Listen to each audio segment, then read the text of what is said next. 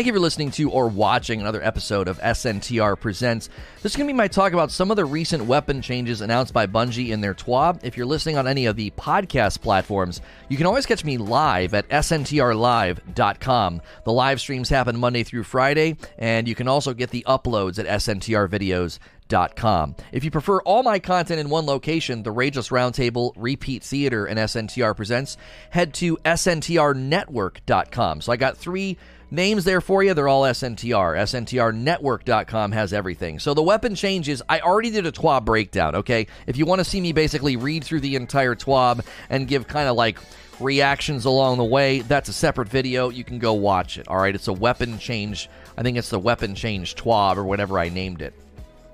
I wanted to zero in on three particular things in this video hand cannons, what on earth is going on, rockets, what in the actual frick, and then I want to end by talking about adept weapons. I will say on the outset, this was a little bit of a disappointing TWAB. I've been holding out hope, not necessarily for an entire weapon overhaul like the Armor 2.0 system, but some level of quality of life change or update to weapons, and seemingly we're not getting anything other than some odd sandbox changes. So, first and foremost, let's just talk about hand cannons.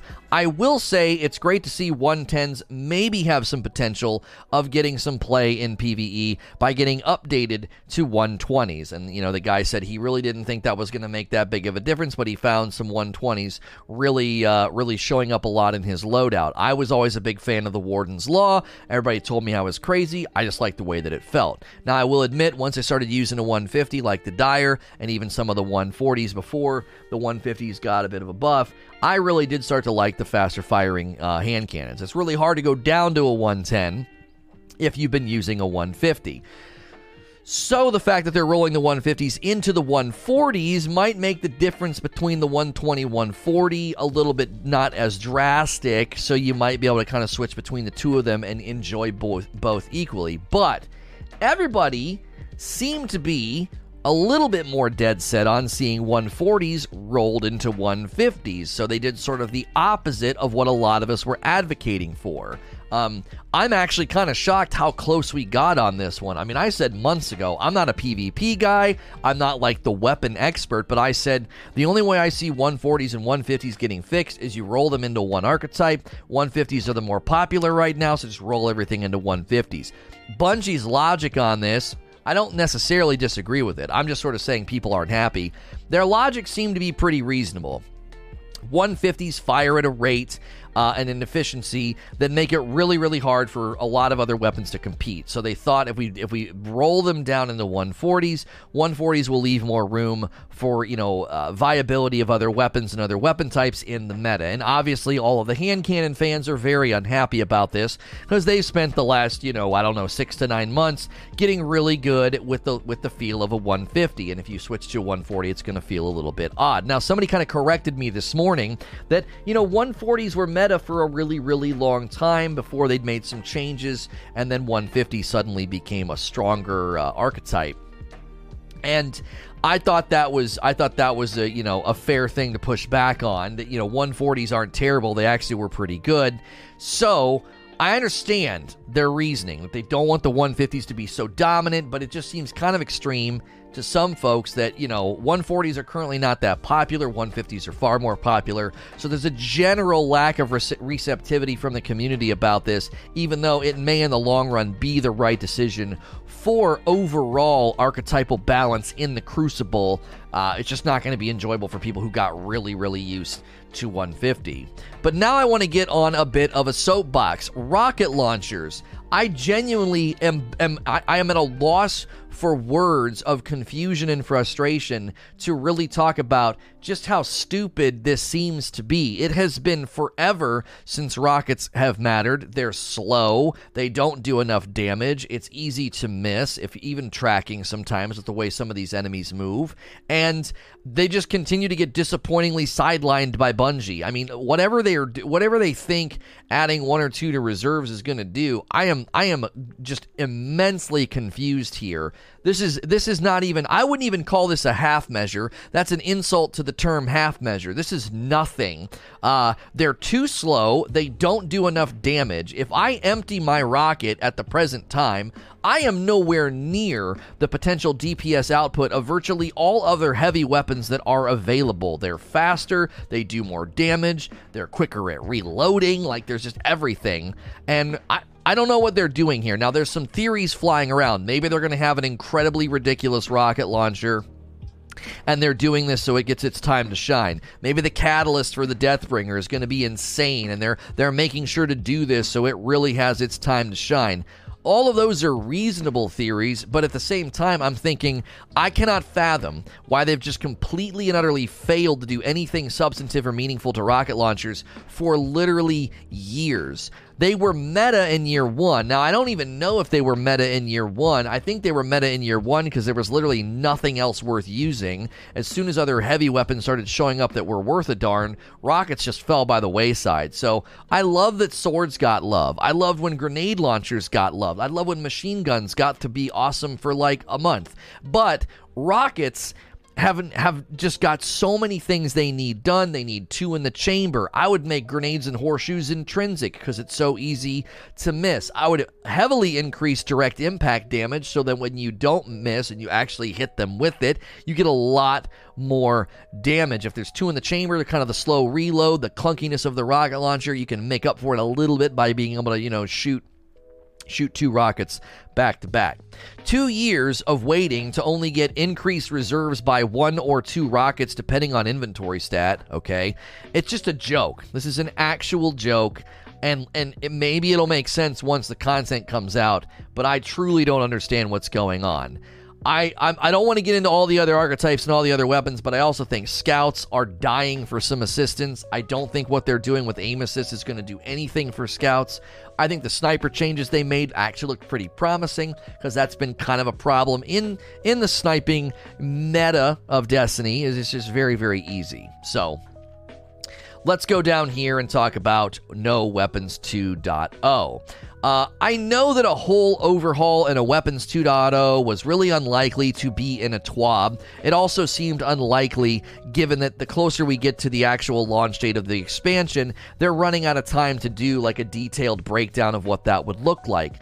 I was kind of holding out hope that the update to the Ghosts with the mod slots and the 10 energy levels was at least an indication they'd be doing something to weapons, okay? However, everything about Adept Weapons sounds very, very promising, and I'll do a separate video next week. I'm going to break out some of these things into separate videos. I actually really liked what I read about the Adept Weapons, doing it with the mod slot tying some things to masterworking as well. That's exactly what we were kind of thinking and talking through the other day how like I would do it with mods. That way you can you can not make the weapon, you know, purely only good in this area or whatever. It would be attached to a mod. Uh, and then, you know, the intrinsic appearances really, really, I think was a, was a good decision as well. The lack of Weapons 2.0 or any substantive weapons update is incredibly disappointing and concerning for Year 4. I did not need the weapons to be completely overhauled. However, you're sunsetting virtually three years of loot and weapons, and I really thought this was the time to make the Year 4 weapons stand out. Uh, the armor did that with Armor 2.0. I think even the most minor of changes to the weapons would have been a good call, and this would have been the time time to do it because you're deleting half the game, you're sunsetting a ton of weapons. This was the time to say, hey, we're really going to make all weapons dropping after year four significantly better in a variety of ways. Unfortunately, it seems like everybody's going to feel the pain of if you don't have an adept weapon, those are going to be truly the only weapons worthy of chase. I'm really holding out hope still that there is something done to weapons with respect to perk diversity, perk depth, and perk excitement. If not, everyone's going to be basically setting their sights on a flawless trials run, or obviously, I would imagine the raid is going to get similar treatment here to its weapon pool. Slightly different and newer perks will just simply not be enough to make weapons feel special amidst all the other changes to Destiny 2 since Shadowkeep and in Beyond Light. Lots of other items in the game and systems are getting overhauled, updated, and made cooler, and if all weapons do is get some slightly new, different perks, and we're all looking for reload and damage style perks again, I don't think that's going to bode well for the loot grind and the content loop because guns are the primary immersion catalyst to combat in Destiny, and I really think they need spiced up. I will say it's a light at the end of the tunnel, seeing them really pull the trigger on making adept weapons truly better and truly awesome, but it could turn into a rich get richer scenario. I'm looking at the stats and the stacking we might be able to do. We'll talk about that next week when I break that out as a separate video. Okay, if you're here live, we're about to do the Rageless Roundtable. Also, stick around for later. We'll do Q and A about this and a VIP call-in about this as well, all here on the same stream. If you're listening elsewhere to a past broadcast or an upload, you can always catch me live at sntrlive.com or go to sntrnetwork.com for all my content schedules and uploads. As always, if you're listening or watching in any of the other locations, please like, share, and subscribe. Thank you for listening to or watching another episode of SNTR Presents. This is going to be the Q&A session that followed my talk about the weapon changes announced in the TWAB we are going to be going through questions submitted by the audience. If you're listening to this as an audio podcast anywhere, you can always catch me live Monday through Friday, sntrlive.com. If you'd rather have the video uploads, go to sntrvideos.com. And we really want to see more and more people using the network website, sntrnetwork.com. If you bookmark it, everything is there. All of my videos, the schedules, the watch parties. It's a great tool for the Rageless Roundtable, this show, and Repeat Theater. So, I'm going to jump right into the questions. Necro with the first one says, Be honest. Were you expecting that TWAB, or did you believe we'd have something more meaningful, such as tweaking primaries, fixing ammo economy? I like. I'm glad this got mentioned in the Rageless Roundtable uh, after show as well because listen, I was not expecting an Armor 2 2.0 system to come to weapons, you know, weapons 2.0, but something more substantive than a couple of bullet points about sandbox changes ammo economy. You know, what's going on with primaries and secondaries? Are you going to do anything? What we don't even know how stasis weapons are going to work. Where are they going to land? If I want to use a stasis primary, Am I going to be stuck with very limited options for secondary weapons? Since right now, when you run an elemental primary, there is this teeny tiny pool of secondaries you can use in the kinetic slot it really limits your loadout freedom. And I would have loved to have seen some freedom, some quality of life, some flexibility brought to the weapon system. Even if you don't go Weapons 2.0 with mods and leveling up and, and, and some level of customization, not crafting, but some level of customization. I, I don't know. To me, I'm like, it, there's got to be how can we go an entire year and not have them do a single tweak to the weapon system itself? Not only that, we go an entire year and they don't do anything with rockets. I'm I'm honestly at a loss. Like I'm wondering, listen, we're in good company here, and I know people are getting sick of it, but we're in good company. A lot of people feel like we don't have a lot of info or a lot of information right now. And if I was to diagnose what's happening, they're working really hard to keep things secret. And because of that, we're getting a bunch of piecemeals. It's like you're not going to tell us about stasis weapons? Well, you're not going to tell us about. You're not doing anything to the weapon system at all? No updates? Nothing? What about perks? What about perk diversity? What about uh, adept weapons? Cool, helpful information. But like, I. I don't know.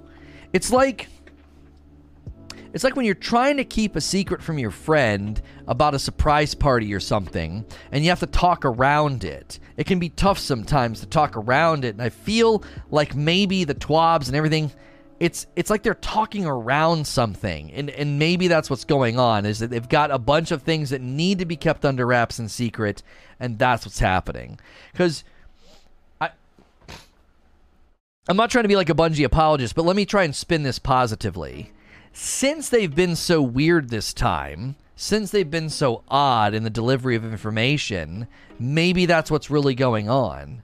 If it was just another expansion, wouldn't they be going into detail? Wouldn't they be giving us details and making it clear what we're getting? They've done season pass calendars before. They've done season landing pages before. Since they're not actually doing that, maybe that is an indication that they've got a bunch of stuff that they're keeping under wraps and hiding. Because if not, that would be the only thing that makes sense of the behavior up to now because it is very different from past years. So I'm not trying to spin this all into a positive. I'm just trying to see what's the most likely explanation because if this was just another expansion and it was going to be ho hum and lackluster, then I I feel like the marketing would just be like a normal expansion normal season. It feels more indicative of them keeping things really, really close to their chest. Doge. The weapon sandbox changes only account for PvP changes. Do you think that they are not focused on PvE or that they are hiding the changes until launch? Another question is what types of mod do you see Strike Adept weapons having? I personally would like a mod allowing a weapon to generate Warmind cells. This is a, this is a lot. So let me take the front half of the question. It did seem interesting to me that the sandbox weapons twab is like all PvP focused. That did feel a little lopsided. So maybe that's maybe that the stasis is adding a whole new element to the weapons discussion and they don't want to talk about it yet. Um and as you know, Christine is pointing out, Luke Smith said they're keeping their cards close to their chest. So it's like it it it could be more indicative of that. Like, why did you only talk about weapon adjustments with respect to PvP? The listen, the irony is a little staggering if you think about it. PvP is usually not the focus, like at all, of an expansion it, it, because that they, they don't get anything. They're not getting any new maps, and then when they finally decide to talk about sandbox, it's only with regard to PvP. It's real that that aspect is actually really interesting if you think about it. Usually, the runway to an expansion, PvP doesn't get a lot of attention like this, or if they do, it's packaged in with everything else. So I'm wondering, I'm wondering if that's why. Um, I was five minutes behind, so here's my penance. By the way, Rage Cage sounds awesome. Thank you, Dan, for the five spot. So, you know, I don't know. It, it, it, do, it, does seem strange that they, they almost purely focused on PvP aspects of the of the changes to the weapons. Um, another question is what types of mod would you see for Strike Adept mods having? And then you said one that would generate war Warmind cells. I think you're going down the right pathway with your suggestion of ma- having a weapon that's adept that has a mod that can generate Warmind cells. And I'm going to say something I've said a lot, right? I want the weapon to do something. What does this weapon do, right? What does this weapon do? And I and I said, you know, picture weapons is more of like a spell caster. It's like it's casting a spell. And that's how I'm looking at this situation is if you make a weapon spawn Warmind cells or do things like that in the game, that that has nothing to do with Crucible, you know, nothing to do with Crucible, and it clearly has a PVE benefit. So that's the route. I think you're taking the exact route that I would take because I've continued to say homogenize weapons on their reload and their damage output so we're not all worried about reload speed perks and damage perks. No, no, no. Make them all very samey with respect to that and then have the mods actually modify the weapon to make it do something different and then adept weapons even more so. I feel like this year we didn't have E3, Gamescom interview, or a vid doc. All of these uh, could have given a better picture. Well, they did stuff for Gamescom though, um, and we actually got a decent amount during Gamescom. E3, yeah, definitely was was a normal was a normal summer marketing circuit that didn't take place, but I don't necessarily think that's a, that's that's cause for concern. They could have easily done um, a, a, pre-recorded vid doc or something. Uh, you know, they could have done a pre-recorded stream in quotations, right? You know, they, they did they did uh, some stuff, some filming and stuff, and Mark Noseworthy and Luke Smith, where you know they were like six or seven feet apart or whatever. Um, so an hour ago, they said it's almost time to explain. So they tweeted an hour ago, and they said it's almost time to explain. So Maybe we'll get a vid doc today, maybe not. I don't know. Um, maybe they're just being cheeky because it's Festival of the Lost stuff. Um, it would be great if we actually got a, uh, a an explanation. Maybe they are dropping hints about vid doc or something. It'd be weird for the vid doc to drop on a Friday, but man, oh man, would I take something right now? I think vid doc is next week or the week after. I don't think it's today, but I don't know that again could that's just be a that could be a scheduled tweet because it it looks more like it's focused on um you know Festival of the Lost. I know it's a stranger reference quote from D1, but again, it, it could then be them being cheeky about the stranger and the Festival of the Lost. If it's almost time to explain, um, you know, I don't know. I'm not to put a lot of stock into that tweet. Mr. Honbrolo, the bulk of the changes were focused on hand cannons with very minor tweaks to everything else. There are big gaps in the PvE changes and some weird ones to Ruinous Effigy. Do you believe they are withholding larger changes until after the raid race? You know, maybe the Ruinous Effigy was going to cause issues with stasis. I don't think we've thought about that yet because stasis is all about like uh, slow freeze shatter and with the slow with the slow freeze shatter ele- element, maybe ruinous effigy was was too strong or was going to do something to to break certain PVE encounters. Um, so we have to consider the ruinous effigy existing in a world of stasis at the same time because it presently doesn't, and maybe that led to some of the changes.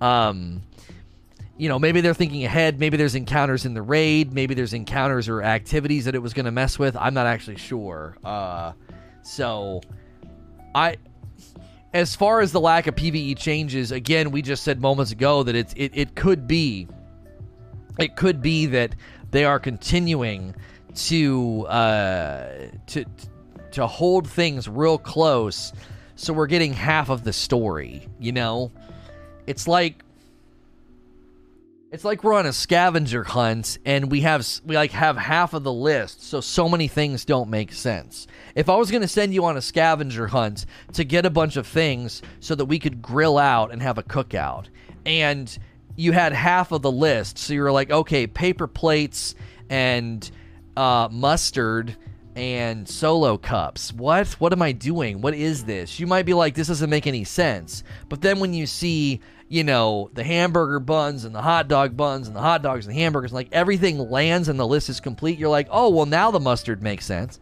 Now the paper plates make sense. Now the tablecloth makes sense. Like, there are elements to, to a list like that. You'd be like, none of this makes any sense. Or why would I need this?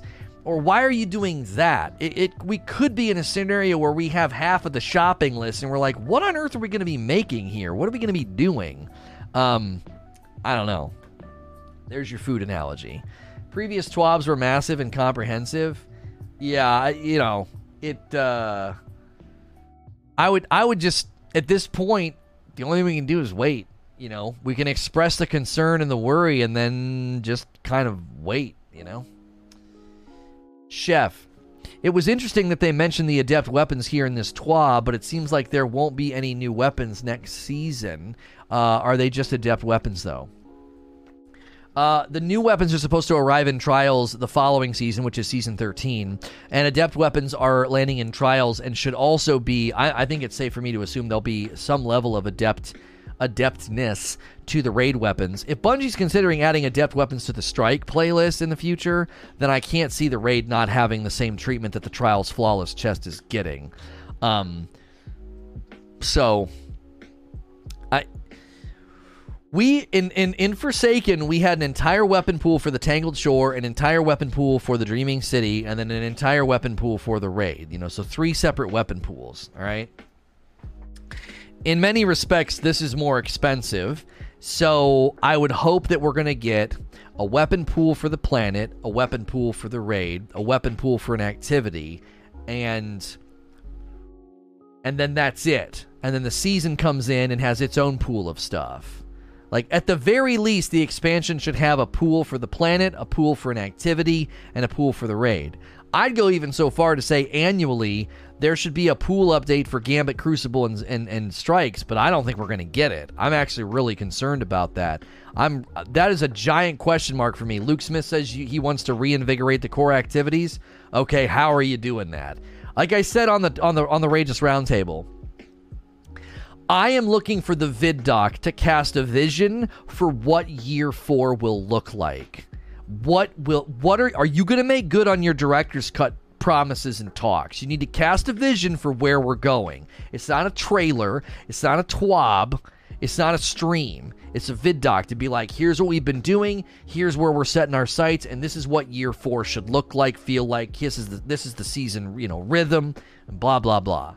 If I don't have a grasp of that after the vid doc, I'm going to be kind of confused as to what the point of the vid doc is, to be honest. So I've got my eyes set on that more than anything now. Table JFK, any thoughts on the rocket launcher change? In my opinion, it's not enough, and they should look back at the design of the Wrath of the Machine rocket. What? Where its perks allow the rockets in the tube maximum reload and the mag was empty for decent DPS. Your memory of the Wrath of the Machine rocket and my memory are vastly different. I don't remember that thing being worth a darn at the time uh, for damage. There was the Warpath from Dead Orbit and the Galley.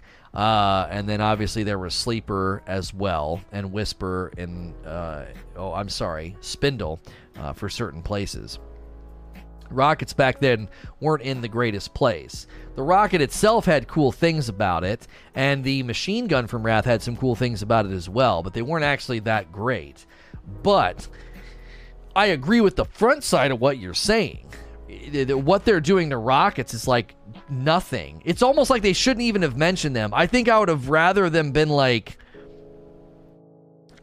I would have rather been like, wow, they didn't do anything. they didn't do anything to Rockets once again, instead of like, oh, yay, they finally did something with Rockets, and I hate it. Like, what? It's, it's nothing. Um, it's, it's, why bother? Why even bother messing with the lines of code? you know? Why even bother? They could have added it and we wouldn't even noticed. Right. They could have done it and no one would have known. They'd been like, did I always have eight rockets? Eh, who cares? And then move on with their day you know, I just, I don't know. It does. It just doesn't seem. It doesn't seem like it was a, uh, even worthy of note. Is how I would put it. I guess. uh, clap for you. This TWAB was basically an eye opener for PvP players that things are going to feel a bit different. The lack of progression to weapons was minimal for those who don't play PvP. Do you feel this is going to hurt the PvE players? I mean, I actually don't think these things are connected. Truly, um, I, I I think PVE players are the ones that are kind of like, what's going on? You know, what have we been what have we been doing? You know, all this time we're waiting and we're waiting for these changes, and you know, and listen, they did say it's a sandbox preview. It says at the at the end there's more to come. The only reason I'm not putting a lot of stock in that clickfire is they've always said that. And then when the sandbox notes drop, they've made like microscopic tweaks to other weapons that don't really matter. They highlight the big changes, and then the sandbox is like, yeah, we added a 0.5% reduction to recoil to, and you're like, I don't care about that. I'm not even going to notice. Like, usually the sandbox patch notes are actually extensive. That is correct. But the things that get omitted from the TWAB, it usually makes sense why they were omitted because they're not that substantive. You're just like, who cares about that? You know, that's that's pretty uh that's pretty that's pretty minor. So I'm not gonna put a bunch of stock in the fact that like, oh, they've got some bangers saved up. I mean, maybe they're gonna put on display, hey, we did this with the 120 hand cannons and we added these cool perks that'll only drop on 120s and you're really gonna feel the effect in PvE there could be that. There could be elements to PVE changes and, and adjustments that we haven't seen yet. I, the community manager's response to Chevy is concerning. It's like he didn't he didn't tell him, "Oh, we've got some good things in store. The PVE sandbox has got some good things coming." He like asks him for feedback. Like I don't understand. Why wouldn't you say, "Oh, you haven't seen the whole picture yet"? Like that was a perfect opportunity for a community manager from Bungie to say, "Hey, you're inquiring about the PvE sandbox. We have a lot more on the way that should answer some of your questions." He doesn't say that.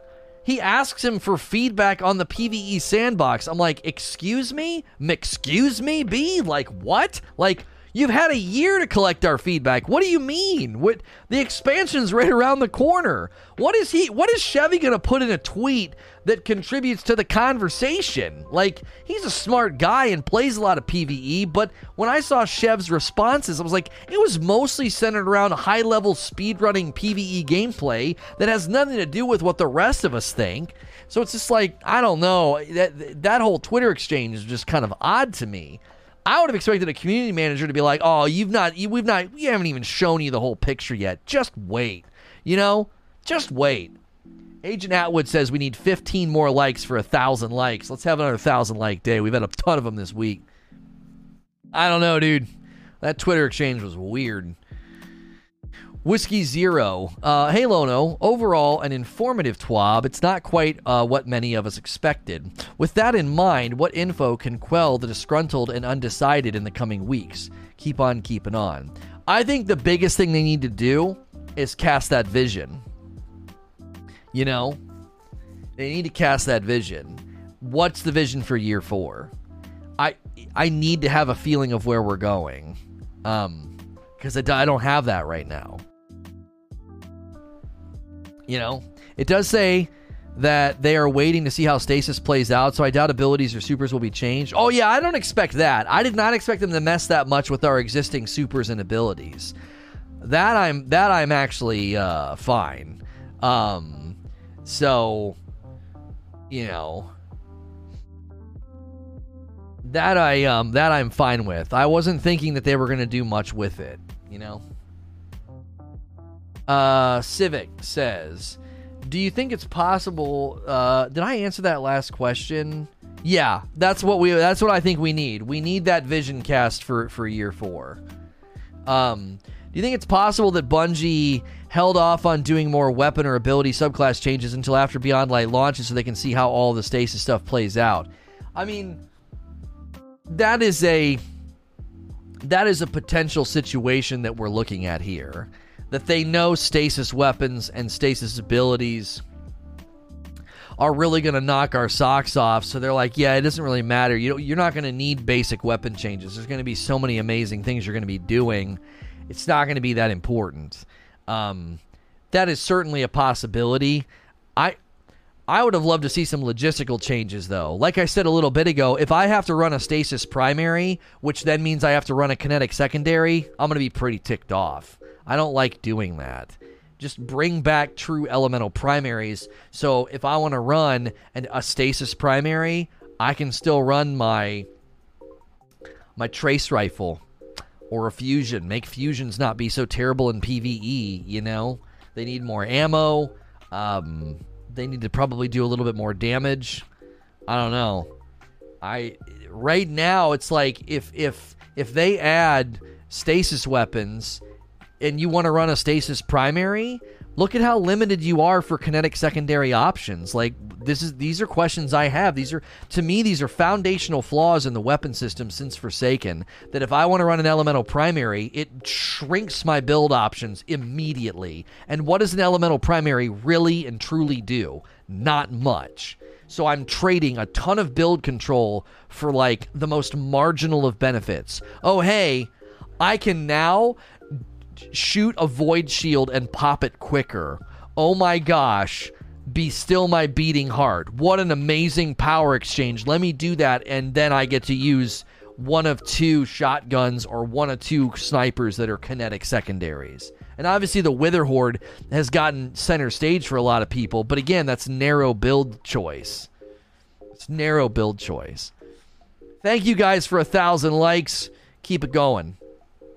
The whole syringe. Are you concerned that Bungie is leaving many weapon types untouched? Pulses, scouts, fusions, bows, grenade launchers, etc. It seems that this expansion's half baked, even with the delay. I, like I said, it does. It's like, where's the rest? Where's the rest? Now, listen, it's already been stated in chat that this is a preview. Okay, so maybe all these other things are getting touched. I, I, I don't know. I, I don't know. You know, maybe they are, maybe they aren't. It, it just it, it it does seem very light though, and it does seem mega PvP focused. It does. Han Solo says, Why do you think they absolutely refuse to touch rockets and scouts? Maybe rockets is because Gjallarhorn in D1, but I don't understand why they won't fix scouts. I don't think scouts can be fixed. Nobody agrees with me on this. I think scouts will forever suck and be the stepchild in the weapon pool. I'm serious. They will never make scouts viable in PvE. Just write that down. I don't think they will. Rockets, my my my spin foil conspiracy theory is that they want to bring back the Gjallarhorn in Witch Queen, and they're gonna make they're gonna make rockets suck all the way until then. So when it's like the era of the rocket launcher or the era of the Gjallarhorn returns, it'll be so much sweeter because we will have not used rockets for literally three or four years. Um, so I don't think they're ever gonna pull scouts out of the garbage can. I don't. I think double primary and the initial game design ruined that opportunity, and I think scouts are trash. And I think bows made it impossible for there to be any room at that at that echelon of combat style. Um, bows are more agile. They do similar damage output, um, and they just seem better at that uh, that job.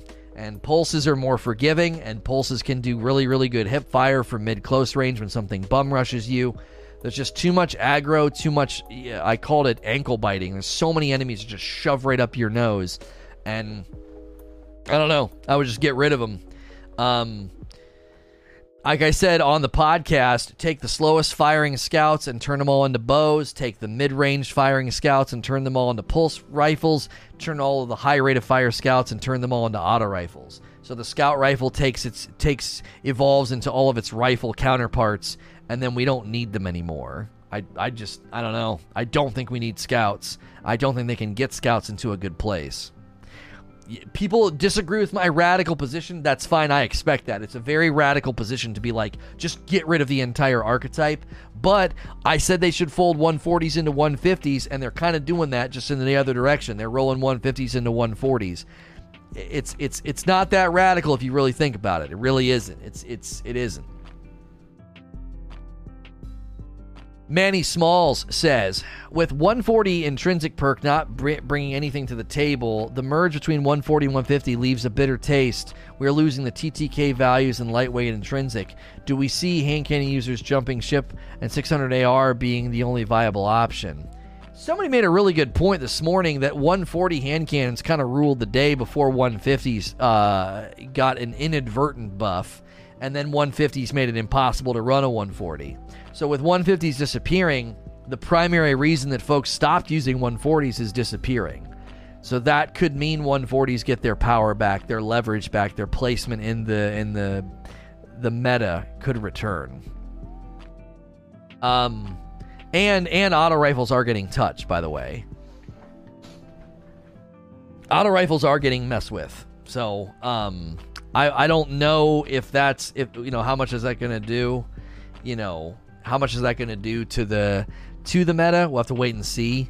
Um, you know, it at the end of the day, it always swings. The meta always swings in Destiny.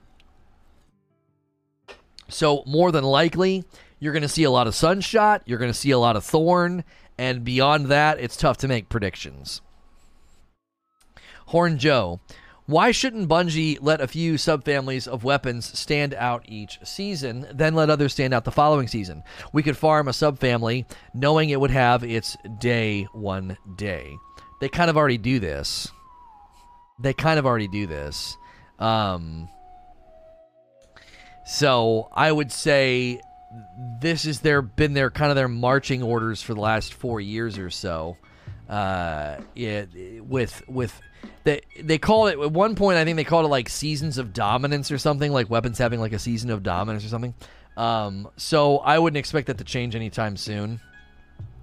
I would expect that to uh, to continue and for it to feel like things just kind of rotate around and shift around, uh, and the and the and the lack of uh, the lack of consistency with the meta being like, oh, it's always going to be like this. I don't even know if that's a reasonable expectation anyway for um, you know, is uh, would that would that even be possible long term? Um, is that a, is that even is that even something that that a shooter that's been out for this long could do? I don't know. I don't think so. I think it's always going to be a bit of a rotating, you know, rotating meta and some of the high level guys are already saying that 140 hand cannons and other weapons are still going to be be uh, huge because of peak shotting. Um, so I would expect that probably to continue. Um, so, next question is from Animus. With the nerf to Ruinous Effigy seemingly coming out of nowhere, do you feel this is confirmation that the enemy density we've seen in the trailers will persist in the live game as you've speculated? I definitely think it's related to that. I don't think it's like the only reason, but I certainly think it's related because if they're going to really really try and you know overwhelm you with enemy count so that you really lean on stasis for slowing and controlling enemies, I would expect them to say, "All right, the you know the ruinous effigy is taking too much of a center stage here. It's it's outshining stasis because stasis is supposed to slow and control, and I would just expect if that's if that's what they're going for, then ruinous effigy stands to be a bit of an you know an interference with that. You know, in in in general, in general, I think ruinous effigy was doing what stasis fields are kind of supposed to do. Uh, when they outlined what a stasis field does, they basically said a stasis field is to you know slow and and over time uh, freeze and do damage, and that's essentially what the the ruinous effigy kind of does um, at the present time because they they give you the ability to like run into a group and just kind of passively hurt all the people around you. And that's what stasis fields are supposed to do. If you look at the one hunter subclass like when he throws his super out and like it hits and it lands and little tornadoes are going out that's kind of what the you know the ruinous effigy does. And maybe i also said this it's also possible that they they looked at ruinous effigy stacking on top of stasis and slowing and freezing and shattering and maybe it was causing problems. Uh, that's also a possibility as well. Um, sorry i forgot to change the thumbnail and the title of the stream after the Rageless Roundtable is over. Probably should have done that. Uh, you know, so there's a variety of, of things that could be speculated here. I do think you're right, and I do think that the the the the, the the the abundance of the enemies and what they're going to try to do with enemy density is certainly related to what's going on. I really, really do. I think that they're 100% related. Magna Defenda says, with the introduction of adept weapons in trials, but adept armor coming later, do you think it's possible we won't get adept raid weapons or hard mode raid until after the season as well, possibly during a season with less content? I got news for you. They've had all this time. If they don't put adept weapons or standout weapons in the raid at launch, people will justifiably be pretty ticked off. We were promised that sunsetting would bring loot hierarchy. If you don't make good on that promise, expect there to be sharp and well deserved criticism. and to your second part of your question, I would love it if they did a normal mode and then a hard mode in season 13 where you go in with your adept weapons and your builds, and there's either better versions of the guns and the armor or new mods that you couldn't get until now. Maybe you grind for the weapons, get the weapons, get the god roll that you want, and then the mods drop later or something to really capstone them and make them awesome. I don't know. You know, maybe you have vanity items and decorative items land later as well to really capstone. Oh, you got all your stuff. Now you can make it look cooler. Um, I don't know. Um, I think Lono will hang with him if the raid doesn't have good loot. Wow. Wait, what? What do you mean by that, Ashton? Did you type that in the wrong way? I I'll be I will be furious. Um I don't know. Did we miss this in the TWAB? Two weeks ago we began a conversation about sandbox tuning in Beyond Light. What do they mean we began a conversation? Where do they begin that conversation? I don't know. I I I cannot imagine. See, this is why I, I really think people need to grasp this part of the conversation, okay? This is why we are all saying, what the frick is going on? You're sunsetting three years worth of loot practically, not all of it, but almost three entire years worth of loot. You took 50% of the game out, four planets, and the entire Leviathan, the Menagerie, the Crown of Sorrows, the Scourge of the Past raid. You're you are ripping enormous pieces of content out in sunsetting weapons, and we're sitting here getting like spur- sparse details about how adept weapons will work in trials. It's like we were promised a reinvigorated core activities. We were promised a refueling of aspiration. We were promised loot hierarchy, which is why you were sunsetting. We were promised that, you know, there would be there would be the greatest hits would come out of the DCV and there was technical reasons and good reasons for them to yank all this content out. And it's like, listen, man, we're we're really trusting right now that all those things happen because right now you've not really given a single announcement about any of the major things of all the things that Luke Smith outlined in his director's cut, where are the answers to all those questions? How are you refueling aspiration? Don't know. How are you establishing loot hierarchy since that was the impetus for sunsetting? We don't know. How are you reinvigorating core activities? We don't know. How are you getting rid of FOMO with the seasonal content? What's the seasonal format going to look like as it evolves? We don't know. Don't you see? Luke Smith lines up all these expectations in his director's cuts, and all of those que- boxes are still a question mark. They're still a question mark. We have no idea what it's all going to look like. None of those things have been answered.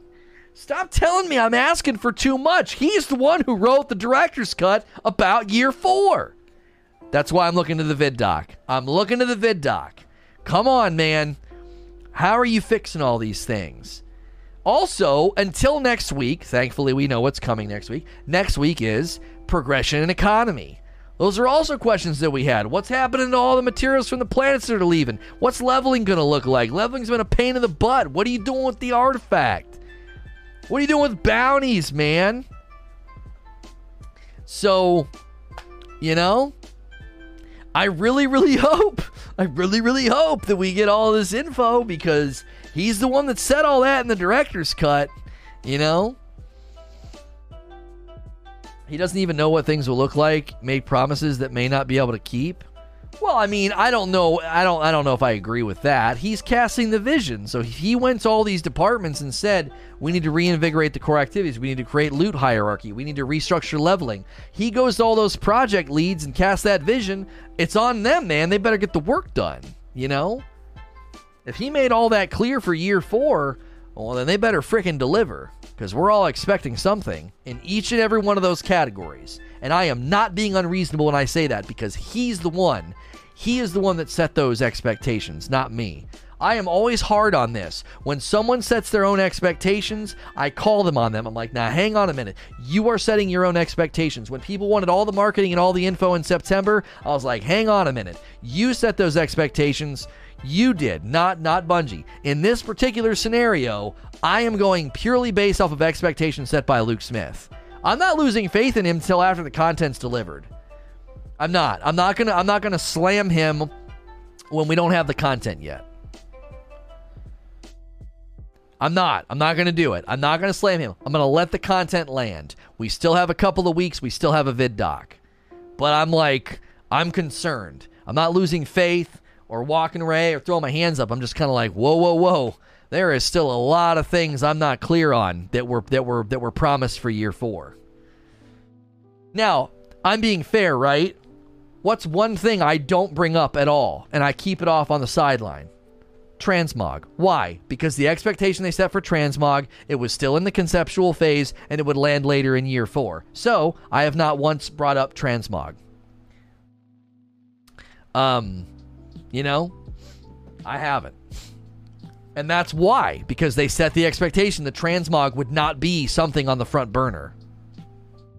So, Vexler. I've seen several content creators read this TWAB as aimed at Crucible. People want to see what is being done to evolve PvE. Do you think that Bungie's constant need to outweigh the needs of Crucible over the advancement of PvE content is hurting the game as a whole, and would be uh, and what could be done to fix it? Well, see, no, that's the grand irony is that they, they usually don't focus that much on Crucible. Uh, so this does feel like a bit of a mismatch, to be honest. It doesn't feel like they. This is not the typical. Uh, this is not the typical marching orders.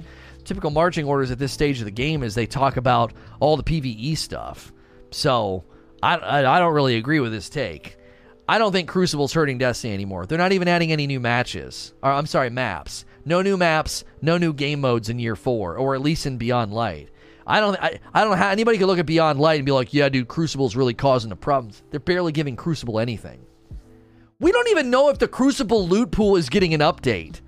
We don't even know if you play Crucible day in day out, what loot are you going to get? We have no idea what they're doing. We don't. Uh, is all that going to matter? Are, are you going to care about his trials? Like what? Come on. Gilly in the Mist.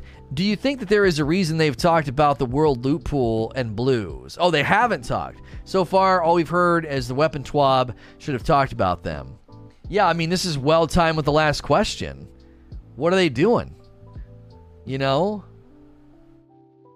I, I, I, you know, are they, what are they doing? Because if I can get the same weapons in Crucible, Gambit, and Strikes, regard, it's all the same pool of weapons. You just made them all equal, which means if you make them all equal, there's literally no reinvigoration. If I can run strike after strike after strike, seven or eight minutes, seven or eight minutes, seven or eight minutes, seven or eight minutes, blah blah blah blah blah blah, you you know why am I ever going to go run Gambit or Crucible? Unless, of course, I like those those those you know those those uh, pools, those activities. I just I don't know. It feels really, really, really, really uh, concerning that we don't even know if they're re if they're if they're reissue not even reissuing. That's the wrong word.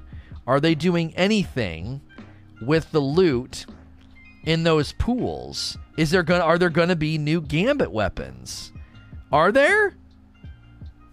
Are you going to go run Gambit and not get new weapons? You're just going to get a generic world loot pool? Isn't that going to feel kind of weird? Isn't that going to feel like the opposite of reinvigoration?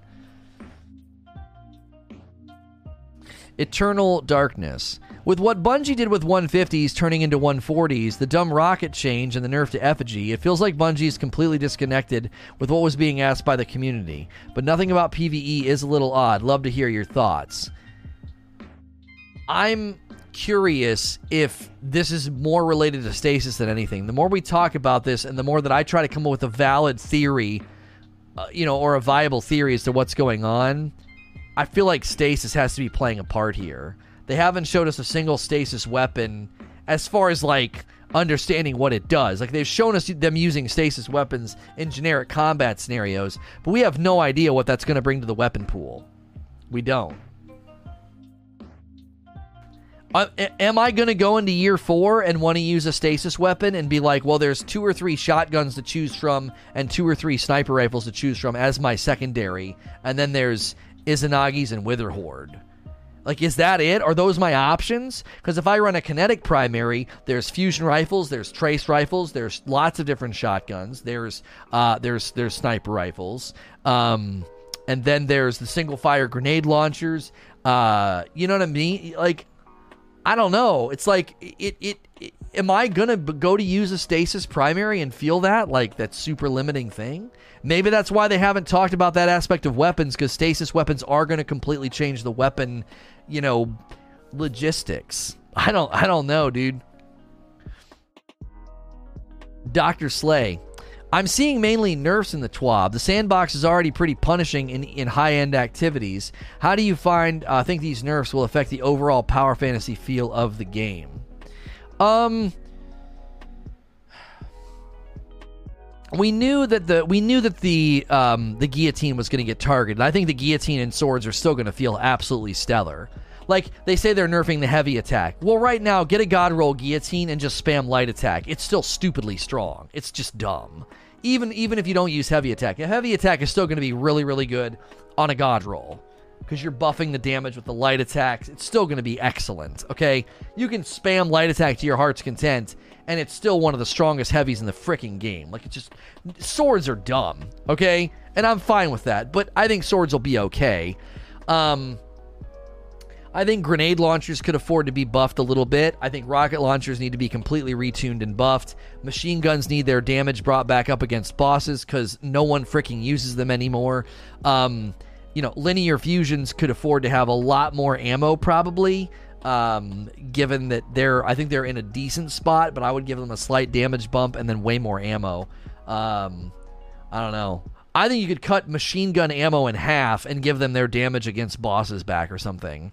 Um, there's just I don't know. I could rattle off every heavy weapon right now and give you ideas on how to change them. So it's weird that like they're doing literally nothing to heavy other than a change to rockets, which is arguably stupid, and then a change to guillotine that we all saw coming. I'm like, okay, anything else? Anything at all? You know? I don't know. Why would you use a machine gun for a boss? There for ad clearing? We've had this debate before, Kelia. Why am I going to use my most powerful slot for ad clearing? Ad clearing can be done with a blue weapon to great effect in in 90% of the content. It makes no sense to to relegate my strongest power slots to ad clearing, which is the lowest level of combat need in the game. It's it's I, I can throw I can have a really good uptime on my on my area of effect grenades for ad control. Like yeah, Xenophage is great, but that's an exotic. That like that it need it should be. That would be like saying grenade launchers need a buff, and you being like, "But the anarchy's awesome." Well, yeah, of course it is. Like, I don't, I don't know. You might be running Izzy and a bow for overload, and then you need a reliable ad clearing weapon.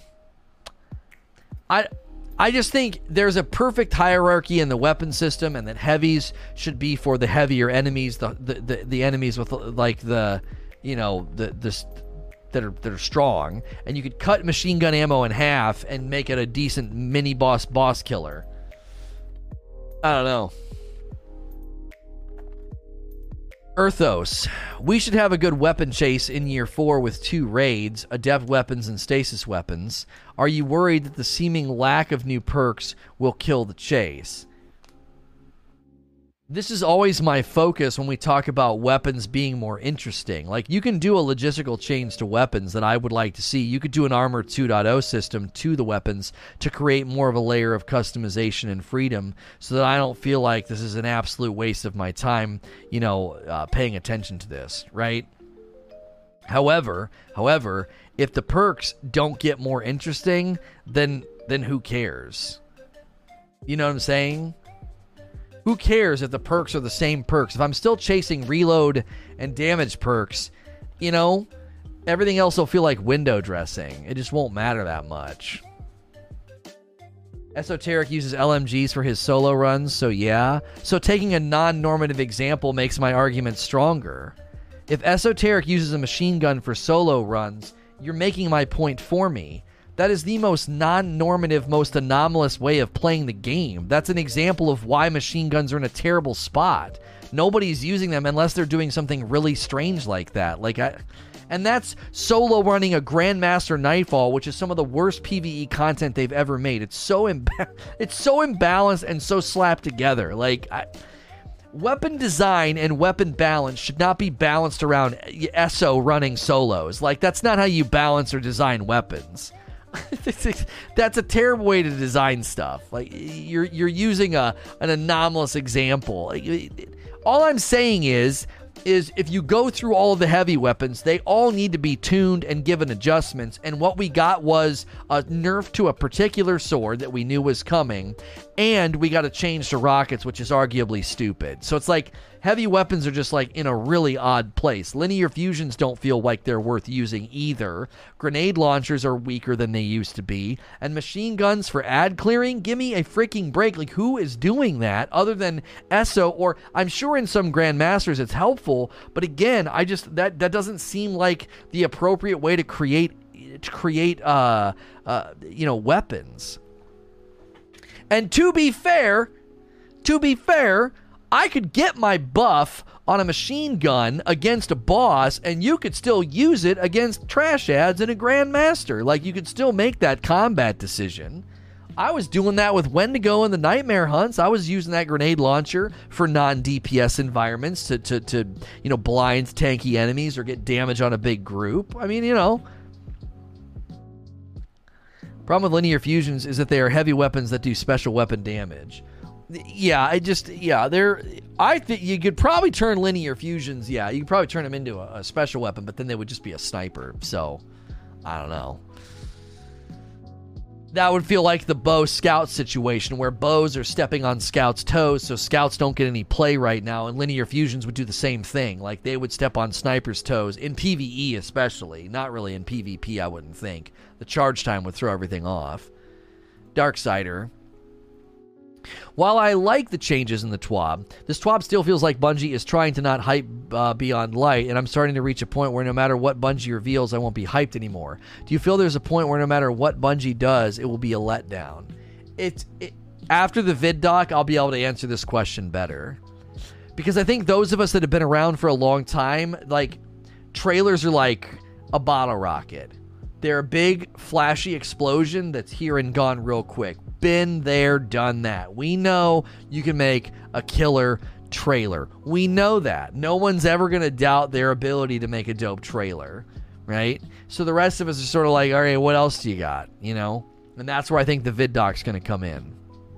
I remember when they did the vid doc for the entire year of Forsaken, and they talked about the Drifter, and they talked about Opulence. Well, no, Opulence was redacted at that point. It was called Penumbra. It was going to be um, season of uh, season of the Gamble. No, frick, what was it? Because it was Black Armory was season of the Forge, and Forsaken was season of the Outlaw, and then Drifter was like season of the oh Joker's Wild. Yeah, yeah, yeah. Yep, yeah. It was uh what was yeah, it was Joker's Wild and then it was Penumbra. What was the Black Armory season called? I forget. Um yeah, Penumbra was changed to Season of Opulence. Was it just called Black Armory? It was Season of the Forge, but it had a title. Season of the Forge, Season of the Drifter, Season of Opulence. Every single one of those seasons had like a title. Joker's Wild, Penumbra, and it was it. It might have been Black Armory. Um. So yeah. Hilly Heat. The TWAB indicated that Sunshot may have some time to shine and be on Light. Considering this was part of Vanilla D2 Quest, is this an indication of lacking in weapon evolution? Well, exotics transcend. They always do. So if Bungie suddenly gave a lot of love to scouts, Mida would come back out of retirement. If Bungie really gave Linear Fusion some love, you know, the the sleeper might come out of retirement. So I, I think what they're doing to the hand cannons just naturally takes a transcendent, always viable exotic and suddenly has it kind of rise to the surface. Um, I think at a, I think at a weapon design level, whenever you create an exotic, that's got to be hard if you think about it. You're creating a weapon that's supposed to be able to sort of transcend every era, every activity, and always have like this sense of, oh, it's it's an exotic. It's really really good, and I think that is a really really challenging thing to do because it, that's why they're doing sunsetting, right? They're doing sunsetting because having weapons that are viable for, for like forever becomes pretty problematic. Look at what the effect that had on legendary weapons. Legendary weapons are super, super samey. They're all very, very samey. They're all very, very similar. And it feels like part of that is because they are. Part of that is because they are always considering the weapon leaving its lane or being problematic in the future. A great example of this is the Touch of Malice. The Touch of Malice was going to single handedly ruin the Wrath of the Machine raid because the Touch of Malice could do things and could hit damage thresholds that were arguably kind of absurd when you did the uh, Weapons of Light and the Weapons of. Uh, um, it was weapons. It was weapons and blessing, wasn't it? You ran two bubbles, and you would come out of the shield, and you'd have your sh- over shield, and then you'd be able to have the, the the touch of malice not hurt you while getting the increased damage that's supposed to. So you had blessings of light and weapons of light, sort of creating a, a perfect storm, right? Well, there to prevent that from happening with legendary weapons, they made legendary weapons pretty boring for most of the life of D2 because you can take any legendary from year 1, year 2, or year 3 and take it into the raid and it's not a problem. They're all basically the same. You can take the hand cannon from Leviathan, the Midnight Coup, you can take the Nation of Beasts from The Last Wish, and you can take the gospel from Garden of Salvation, and none of them feel that different from each other. They're all virtually the same weapon. They all have virtually the same, uh, you know, efficiency. Um, you know, and then that is uh, that's just going to continue to be a to be a way that they set those up. So they put out the Strangers little forty second trailer um, so maybe that's what that tweet was about earlier about you know almost time to explain. We've already had those those things have been live on the on the website for a while, so they just I guess they're deciding to uh, to tweet them out. It's weird that they put them on the website on Bungie like three days ago, and only now they're tweeting them out. I mean, I know we found them unlisted. That doesn't really count, right? Um, it is. It's weird that they would put them on the website first. You know what I mean? Um, I don't know. Noble with the last question. What changes would you may uh, have made to damage drop off? Do you think that there could be a definite hierarchy between the different archetypes in regards to damage drop off? Well, obviously you want damage drop off to make sense. If I'm shooting you with an auto rifle at sniper distance, it shouldn't be lethal. If I'm shooting you with a hand cannon at sniper distance, it shouldn't be lethal pulse rifle and scouts should shoot you at sniper distance and be reasonably lethal. Why? They're long distance weapons, same with a bow. The closer you get, the more you're coming within uh, damage thresholds of auto rifles, you know, and hand cannons and things like that. You're getting within the range of their uh, their efficacy, and then they become more lethal the closer you get. Um, there's no perfect science here, but generally speaking, their goal is, I think, to have every weapon good in its in its respective context. And if you're using the weapon outside of its context, it's going to be trash. If I shoot my shotgun at you and you're halfway across the map, well, I'm an idiot. I'm wasting my ammo. If I shoot my auto rifle or my SMG at you halfway across the map, if I pull out a scout or a sniper rifle at close range, same deal. You're gonna shred me with your recluse. You're gonna a recluse. You're gonna you're gonna shred me with your auto rifle or your shotgun or your fusion. Fusions aren't too bad in Crucible. Um, so the goal with damage drop off and the differences between the various weapons is, should always be that they work they work well within their respective contexts. Um, now, scouts something we need to consider Scouts are getting an increase in aim assist, and short scope snipers are getting a decrease in aim assist. So scouts might suddenly become really, really viable at sniper range because you'll be able to pick at people from far away and just be a nuisance. And all they're going to be able to try to do is, is try to counter snipe, which will be difficult because short scopes get less aim assist and the long scopes are getting a slight increase, I think. And a lot of people don't like the, the long scopes because it zooms in too much. So they may be making space for scouts, at least in the Crucible, inadvertently by fiddling around with uh, the way short scope sniping uh, ends up going. The real thing to consider, though, in this equation is pulse rifles. You know, pulse rifles are so forgiving at distance, and that's why people love them because it's just you get you get so much damage at such at, at such a quick interval, especially if you're using some of the faster fire rate pulses, and they're just mega mega forgiving. Um, if they you know, this is why auto rifles are really popular right now. Auto rifles are really forgiving. If I'm shooting a hand cannon and I miss a shot or I pull my aim, I'm probably going to lose that gunfight. Auto rifles and pulse rifles are more forgiving with how they, you know, how sticky they are with the aim assist and the bullet magnetism and how fast they shoot.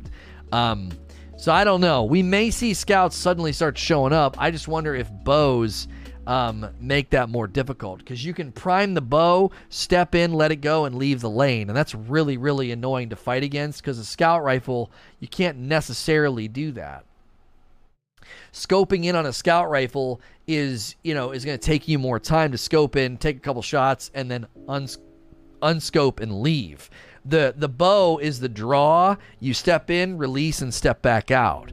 The the amount of time, the amount of time it takes you for for you to do a draw step in, release, step out, compared to somebody stepping in, scoping in, shot, shot, step out. There's a very, very different time exchange there. So scouts still may struggle. Um, bows may end up shining. We don't know because if it's harder to do those quick scopes and the aim assist, I mean, there were numerous times I was hitting snipes in in in this game, and I'm like, I did not hit that snipe. Aim assist hit that snipe for me. Um, it, that's a that is a uh, that's a common occurrence right now. If you're playing on the sticks, if you're playing, you know, with a controller and you use a sniper, um, it is uh, it's li- it's it's pretty it's pretty wild just how good snipers uh, feel uh, on a on a controller. So if if if I'm looking at you know the the question here with damage drop off, I'm always trying to make it to where you approach a weapon and say, what should it do and what should it not do? So the scout rifle should not be a go to sniper. What it should do is it should be really, really good at range for just normal, t- you know, time to kill, um, you know, shootout exchange, like how long it's going to take me to kill somebody. Uh, and then also, the scout rifle should not be super viable at close range. It should feel clunky uh, and outdone by like an SMG, uh, a shotgun, or an auto rifle. It just it shouldn't be fast enough or snappy enough. Um, you know, you look at a pulse rifle, you should say similar things. What should it not do? Well, a pulse rifle should probably struggle against a scout at certain ranges, but then a pulse rifle should hit its sweet spot and be really, really forgiving in the mid long range. And then at close range, it should start to lose some of its viability because, again, SMGs and auto rifles are going to have a higher rate of fire that make it really, really difficult for, uh, for that archetype to get off the ground. So they should all be looked at in this way. And I think that's what damage drop off, recoil, and aim assist can be done. You know, they can tweak individual knobs on the weapon in order to achieve that. So, great, great Q&A today. If you're listening to this elsewhere, you can always catch me live at sntrlive.com. Monday through Friday, this is a purely live channel right now. So if you're in the audience, don't go anywhere. We're going to go to VIP call-ins, and you can hit subscribe to this channel, and I will not overwhelm your sub feed. We use sntrvideos.com for all the uploads. It's a separate channel. It's archival. It also will not hit your sub feed. We're trying not to overwhelm you because we do so many segments throughout the day. Easiest way as well to know what I'm talking about and when, or to get involved with watch parties, or to have a beat on what we're doing, SNTRnetwork.com has a schedule of what I'm doing. It has all my content, the Rageless Roundtable, Repeat Theater, and SNTR Presents. As always, if you're listening or watching this in other locations, please like, share, and subscribe. Thank you for listening to or watching another episode of SNTR Presents. This can be the viewer VIP call-in session that happened after the talk and Q&A about the weapon changes. If you're listening to this on iTunes, Spotify, or any podcast platform, you can catch me live streaming uh, at sntrlive.com. Monday through Friday, you can go to sntrlive.com. I'm probably here during the day Eastern Time. If you'd rather watch the video uploads, go to sntrvideos.com, and that's an archive channel. If you'd also be interested in the Rageless Roundtable, Repeat Theater, this show, all of my shows, schedules, and tools for watch parties, be sure to bookmark sntrnetwork.com. That has everything, all of my content under one roof. So, our first caller today is it says Darth Batman. This is Coldheart, aka Brendan, aka Man of a Thousand Names, calling in and says lack of PVE adept weapon info uh, that was lacking from the TWAB. What uh, what are your thoughts about that? Um, yeah, I uh, you kind of said something in the uh, roundtable about you know us as players. Bungie will give us a, pretty much an answer or uh, some new um, information, and then it opens up just ten more questions for us. So with mm-hmm. this week's TWAB that we just got about pretty much Crucible sandbox changes, if I if I'm honest, um, they had a little section of adept weapons, which was uh, could have been expounded more. But then I immediately thought, hey, hey, where's the PVE adept weapons that you know we were kind of talking about? Um, I know they probably couldn't give us full details, even though they it's kind of crunch time right now. We're getting closer, but I think it's kind of interesting how they didn't even mention, hey, but we got PVE adepts on the way. We'll talk about it at a later time. Like there was no mention of PVE weapons at all, and that just brings into my mind Grandmasters am I still gonna do grandmasters for golf balls and ascendant shards, or like what's the reason? I got um, conquer title last season, so you're pretty much telling me I have no reason to do grandmasters anymore. So I just I just wanted to see your thoughts on that. Yeah, you know it's interesting. That really does show this was so Crucible focused. They were they they walk through all the sandbox changes and then they're like, "Oh, here's how adept weapons are going to work for trials." And they say nothing about raid weapons. Now, I know they said they said something about raid armor in that one raid blog post, but I don't think did they say anything about the raid weapons in a mod slot? I don't think they did. I think they only talked about the armor itself um, having a slot specifically for the raid. So it it just continues to feel like I don't even know if we're not getting enough info now. It's that we're getting bits and pieces of a picture we don't understand. Uh, I gave the example before. There's that there's that game show where they would slowly remove puzzle pieces, and it would be like a picture of a bee, and then it would be like a picture of you know a leaf. And until you saw them together, you didn't know that it was supposed to be belief. Oh, belief. Like you know that the first word of the puzzle is belief. It's like all I see right now is half of the bumblebee. I don't really understand what I'm looking at just yet. Yeah, it was called concentration. So I think some people feel like they've seen enough of the puzzle, not necessarily to solve it, to, but to be like, whatever's underneath here looks awesome.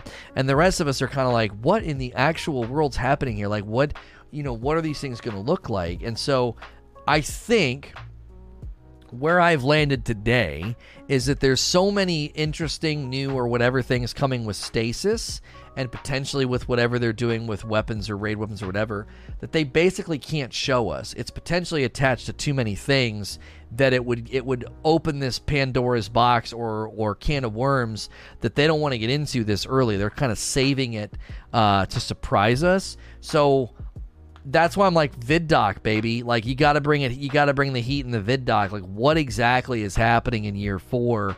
To do all those things I listed earlier that Luke Smith outlined reinvigoration of core activities, loot hierarchy, because that's why you brought in sunsetting, Re, you know, uh, refueling aspiration, restructuring bounties and XP. I, apparently, we'll get info on that next week because that's about progression. So I think it's good to point out that they even capstoned this TWAB with trials info, which just makes it more and more sort of a wait a minute, this was basically just a Crucible TWAB sandbox and not like an actual game wide logistical quality of life arsenal, gun system, weapon system sandbox, you know, talk.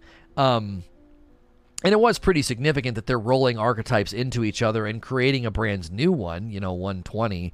Uh, but maybe that was the only part that really didn't feel Crucible base was the ruinous effigy and the 120. So I don't know. It's I continue to say they're running out of time and they have a lot to talk about and I just hope and trust that they that they um, they don't just bring good marketing, but they make they bring good execution. Even if the marketing is weird and spotty, if the content delivers, then I think we'll all be happy.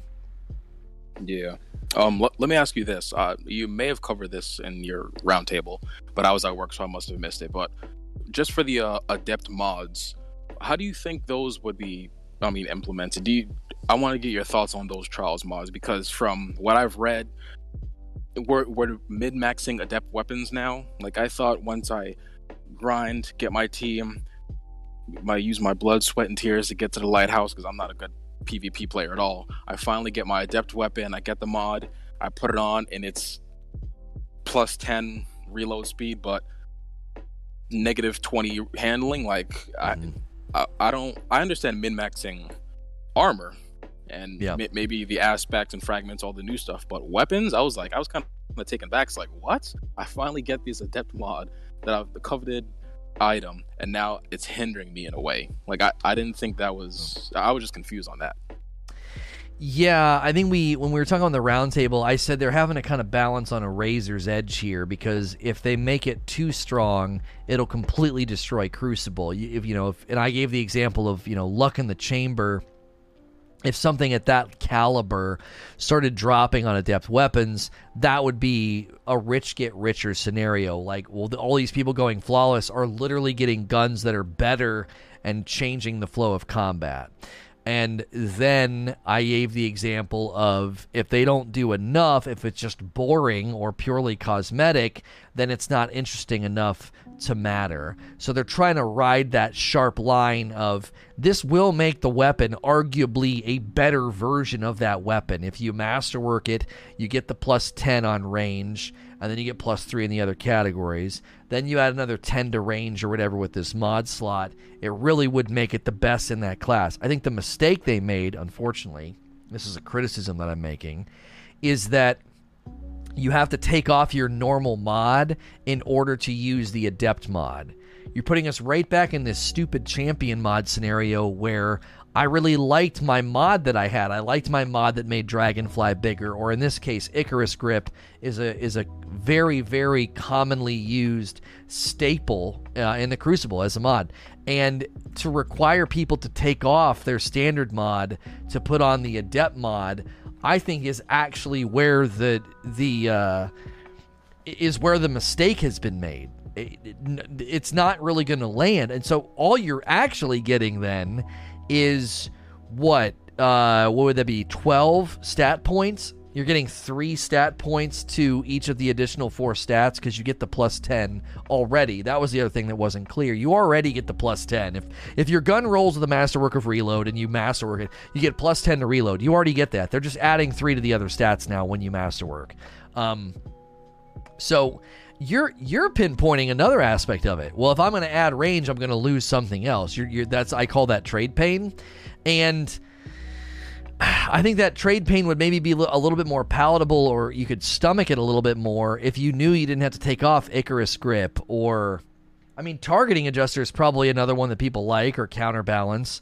These are mods that actually have an effect on the efficacy of the weapon. And if I take that off for range, so you're hitting me twice. Think about it like that. You're hitting me twice. I have to Yeah, take off exactly. Icarus grip, and you're hurting a stat. So is that actually adept? I don't know. Like you're helping me put meat on the bones for what I'm going to talk about Monday. Like this doesn't feel adept to me. At first, when I read through it, I was like, "Oh wow, these weapons are going to be nuts." And then I read it carefully, and I was like, "Oh wait, you literally had to take off your existing mod, and you already got the plus ten. It's just a plus three on the others." I, I, I don't know. It sounds less impressive the more we talk about it. Yeah, definitely. I mean, I just remembered my uh, semi god roll Astral Horizon I just got. It's it's like a four out of five roll.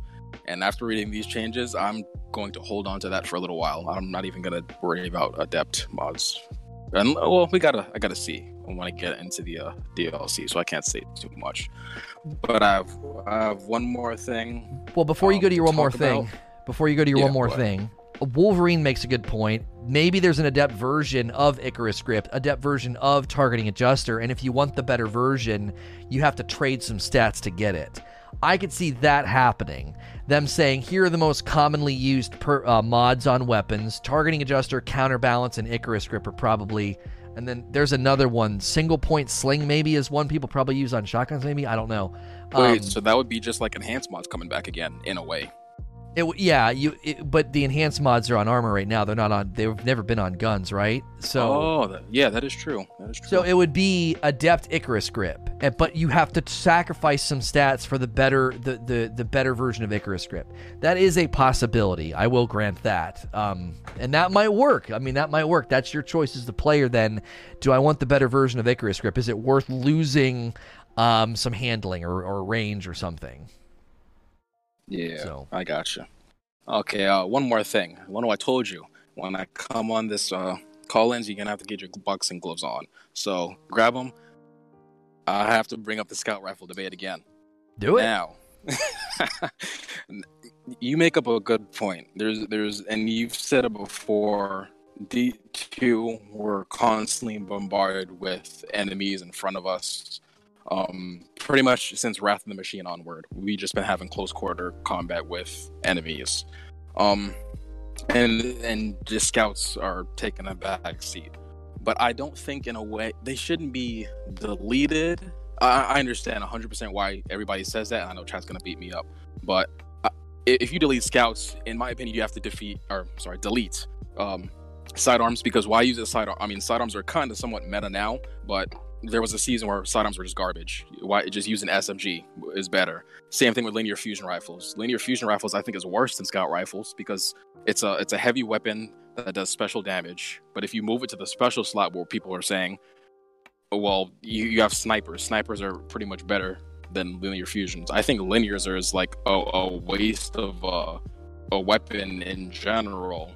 I don't see really any content where linear fusion rifles can be used when I can just use a sniper for special or something else for a heavy. But scout rifles, I think it's just the content. I mean, you said it too, and I, I use scouts a lot in the uh, Scourge of the Past raid, the final boss, shooting those ads on the top um, towers or the, the buildings. It, it was perfect. It was amazing for that. And then bows came in, and yeah, you can use bows, but there's just certain situations where scouts feel better than bows. So they- they're interchangeable, but I I don't see a reason, a, good enough reason to delete scouts because it's scouts' fault. I think it's just the content around. I y- you aren't Sorry, wrong. not out? No, yeah, you cut out a little bit every once in a while. You're not wrong that it's very content based. Okay, so let's say in a utopian destiny, they create environments where scouts can shine.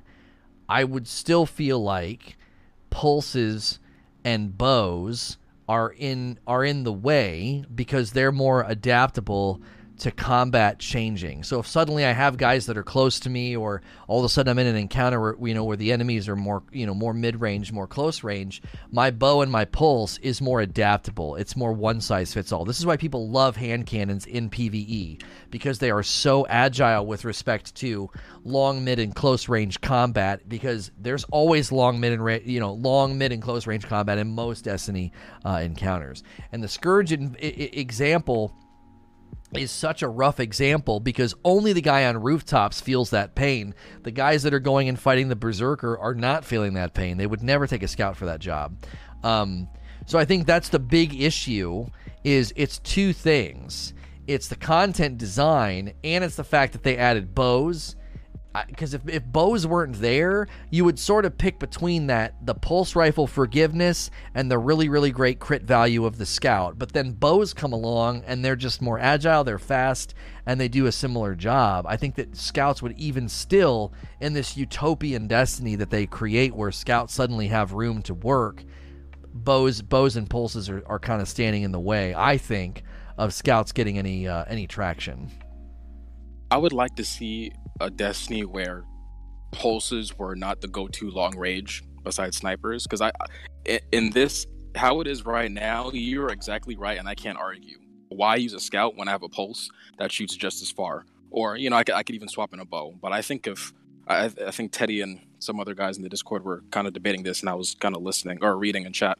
If pulses were rained down a little bit to the point where they're not so they don't shoot as far as scouts, then scouts would come back and play because it's it's only in when you're on the rooftops of Scourge of the Past. And I was even thinking Shattered Throne. I used um when it first came out, I used a scout for a lot of it because I was under leveled, and even when I got to level, the enemies were pretty far in certain spots, so I would just pop them with the scout.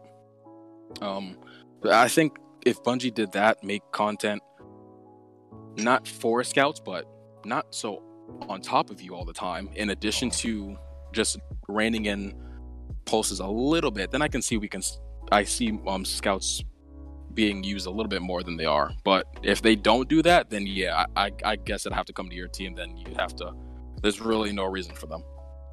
The only other thing they could do, and this would have to be a specific buff in PvE, is they'd have to be almost against trash ads, especially. I, I would go down to the red bar level, the minors, and make them just. It should be a one hit kill no matter where you shoot the enemy, I think. Um, Yeah. Unless they're unless they're super far range, like that would be the only way you'd get me to use a scout. If this thing shreds, obviously Grandmaster Nightfall excluded, contest modifier excluded here. If this thing shreds trash ads, then it doesn't matter if things get close range. I can hip fire, and I trust that this thing's just going to kind of take care of business. You're not really hurting anything if a scout is shredding through the trash ads, because generally speaking, that's what a pulse rifle and a hand cannon's going to do. In most non contest environments, you're going to be able to take out most trash ads with one headshot, maybe two. And a scout, the trade off for the clunkiness and the lack of agility should be some level of leth- lethality against trash ads. Because if not, I think they're just going to stay on the shelf. Again, you would only want to do this in uh, PVE. You can't give them this, you can't make them shred in Crucible. This has got to be a PVE only buff. You've got to really buff the snot out of them. I don't want them to leave their lane and start shredding majors and mini bosses, but man, oh man, a scout rifle should have zero problem because the, the what you know 10, 10 sometimes 12 rounds in the mag and you know the fire rates and the the um the handling on them i think lends themselves to being just they should shred through stuff that's uh, at, at the low echelon of enemy type Yeah, I I think maybe too. I defending scouts a little bit more than I should is because the exotic scouts are all good. Like I don't really have a problem with any of the exotic scouts like the Mida, Polaris Lance, Jade Rabbit. Um, I don't care for the symmetry, but I, can see it being useful in certain situations. But all those are pretty good. It's just the legendary scouts are kind of lacking. Yeah. Yeah, that's true. And that gets into a whole other ballpark of exotics and all that differences Yeah. between legendaries. So I don't want to go down that road, but uh, yeah. All right, well, uh, I have to go back to work. Sorry to uh, leave, but uh, appreciate uh, you letting me come come back in to the call-ins, and uh, I look forward to fight night tonight. I'll be joining this time. Oh, all right. Well, we'll see you then, dude. Thanks so much. Necro is our next caller. Says topic for VIP. What's the point of 110s going to 120 and other weapon types? So elaborate on that for me, my friend.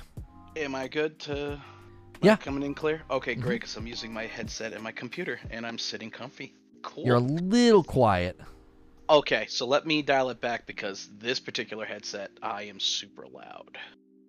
Okay. Um, hold on. Input. And how's that? Better? Perf- yep, perfect. Got it. Okay. So it's gonna kind of relate to Cold Heart. Um, so my thing was I read that too yesterday, and I'm like 110 to 120, and it kind of went along with this conversation we had at Discord. Okay, we're gonna quantify 10 RPM. What does that mean? I don't know what's what's the difference between a 110 to 120. Obviously, it's going to shoot a little faster. We get that. But how does it work with TTK and is it going to it, to me like all um hand cannons pretty much three shot to the head and one's going to do it faster than the other. I wanted to know is this even the right move? Maybe they should just get rid of that whole um RPM archetype uh, and just make them um 140s. What's the point of it? this is where this is where perk depth and diversity would have to come in. I would create perks that make up for the slow fire rate and sluggishness and but you can only get them on a 120. So maybe you do something with chain kills or rounds getting returned or something that makes a 120 a, just a real real it's got a lot of punch it's got a lot of pack you know a lot of power packed into it and when you get the god roll 120 if that suits your playstyle in pve to maybe shoot a little bit slower but get some really really big get some big boom then that would be the draw to it. The problem is, is the perk pools are so homogenized. You're like, let me see, um, Outlaw Rampage on a 110 or Outlaw Rampage on a 140, 150. Where are you going to go? You're going to go to the gun that that that lands sort of in the middle because it just it does the job so much better. It just lands into it. There's those sweet spots that weapons tend to land into. So that's what I would do if I was in charge. I would look at a 120 and I would pose the question What can we do to counteract the weapon being a little bit slower on the fire rate uh, and a little bit higher on damage? And then a little bit slower on reload. What are things we can do here? Okay. Then you go to the 140. You're like, well, this is the mid lane hand cannon. What are perks we can do to make this weapon stand out in its lane? And then 180s, same idea, right? It's a faster fire rate, larger mag weapon. I, I don't feel like this is rocket science. I feel like there's plenty of games that have done this. They go to the slow weapons and they give them certain effects and abilities that you don't get on the high the high speed weapons. Like this is I don't know. I would look at games like Diablo and be like, what do they do when something swings really, really slow, or or or swings really, really fast and rapid? Like when I go to a dual blade, slice, slice, slice, slice, slice. I mean, in Minecraft Dungeons, there are just certain things that I get on those dual blade slicers that I don't get on the big two-handed broadsword that I'm swinging really, really slow. I'll give you an example. I mean, in Minecraft Dungeons, when my wife got this this big scythe like weapon and she's swinging it and it's slow. It has this really huge reach though, and it hits two or three guys at a time, and like the third hit knocks them back. Well, I don't get that. I run up and I go slice, slice, slice, slice, slice, slice, and after like the fourth or fifth slice, I get like a chemical burn or explosion or something. So that's what you have to do is you have to drill down into the identity of the weapon and say, well, it's a 120. What are the perks on this that are going to make it appealing? When all the perks are the same, you're going to go to the archetype that's just more effective as an archetype. A 110, if you miss a couple shots, it it, it feels like you're you're completely done. Like that's a dead weapon. You're crap. It's over. Um, And with how fast and agile the enemies move, you know, you are going to miss some shots. So that is what I would do. I don't think they've done enough of that. I don't think they've done enough of the this perk pool is its own because of the archetype that it is. Um, and some of that might be because there haven't been enough of each individual archetype. So they feel like, oh, we're going to waste that perk on a 110. There's only like, you know, a couple of 110s in the game at a time. Maybe that's their attitude about it, but that's where I would go. I think also like the the pain is much more felt uh, in PvP too, because there's no way I was going to go ahead against like a service revolver with the uh, the Duke. There was no way. Even if I pace my shots, I feel like by the time I get to my second shot, he's already on his third, and I'm dead. I, I, you know, and like you said, the, the perks homogenize. I, I, I completely agree. I think they should make perks specific to the that a slower weapon. I don't know, maybe like a concussive bullet, maybe throwing your aim off a little bit. I mean, that would probably be really broken. But high cal rounds, like they're put on certain weapons, they really do work. They make you flinch. And I was gonna get into um, your about the scout rifles. Um, where I, I think we could I wonder if they could consider making that an alt fire like I was saying months before. Make it an alt fire of uh, autos or pulses. That way we don't have to get rid of the you know the archetype completely. It's there in spirit. And um you know we could try linear linear fusion rifle with regular fusion rifles, like an alt fire again. They don't have to get rid of it, but they can switch, kind of like how we already switched with Borealis and Hardlight. Like, what do you think about that? You, ju- I mean, I just had like a lightning strike in my brain, and this could create a lot of problems. But like, what if you literally just created a rifle, and the rifle, you basically took pulse, auto, and scout, and you melded them all into one, and they were all just rifles and you could hmm. change the and obviously you'd still have rate of fire. So this this rifle if you switch it to you know an auto rifle it's a 600 if you switch it to you know scout it's this. If you switch it to pulse it's this. That would be locked in because that could get really crazy if every rifle has like you know 18 different amalgamations of rate of fire combinations. No no no no no. Like that, that would be it. it the archetype would lock that in. To me anytime a rifle drops that's what you would be that's why you would be using it. Now this i think stands to reason that rifles would have more basic perks because they have what we would call fire rate versatility and engagement range versatility. So you would give them more basic perks. But when you go to something that's more specialized like a bow or a hand cannon um, or an smg you know these, I think, would be where you'd put some of the more specialized perks because an SMG requires you to get close. A bow requires you to land really consistent headshots, same with a, a hand cannon. And that's where they would become more specialized weapon types, where the rifle would be like when you play a game and they're like, who would you like to be? The medic, this person, that person. And then you see the soldier, and when you're just trying to learn the game, what do you pick? Well, you pick the soldier. And that's what the rifle could become. Like, just that weapon that gets the job done. There's really fun rolls, really solid rolls, but it basically just allows you to have the scout rifle, the pulse rifle, and the auto rifle all wrapped into one. Again, this could be a completely ridiculous and radical position, but it's just an idea I had while you were saying that. Because I always said the only way you're going to save scouts is to give them a variable fire rate and then you could turn it into an auto rifle or a, if you hip fire it. So it would hip fire and it would be an auto rifle and then scout you know down lane. So then you could actually handle the bum rush from you know thralls and stuff. And people were like well then why would you ever use an auto rifle? And i'm like okay that's a fair point. So maybe that's what they got to do is just fold all rifles into one and it becomes the soldier weapon that can be great. And then obviously an adept rifle would be incredible right? It'd be it would it would uh it would have the agility and the versatility. I know they did that with Khvostov, but it, you couldn't turn the Khvostov into a scout or a pulse. That's not true. It was always an auto rifle. It was always an auto rifle. I'm talking about a rifle that could do single pulse full auto. So it would literally switch between scout, pulse rifle, auto rifle. Like it would switch between the three types. Um, it sounds crazy and probably too ambitious.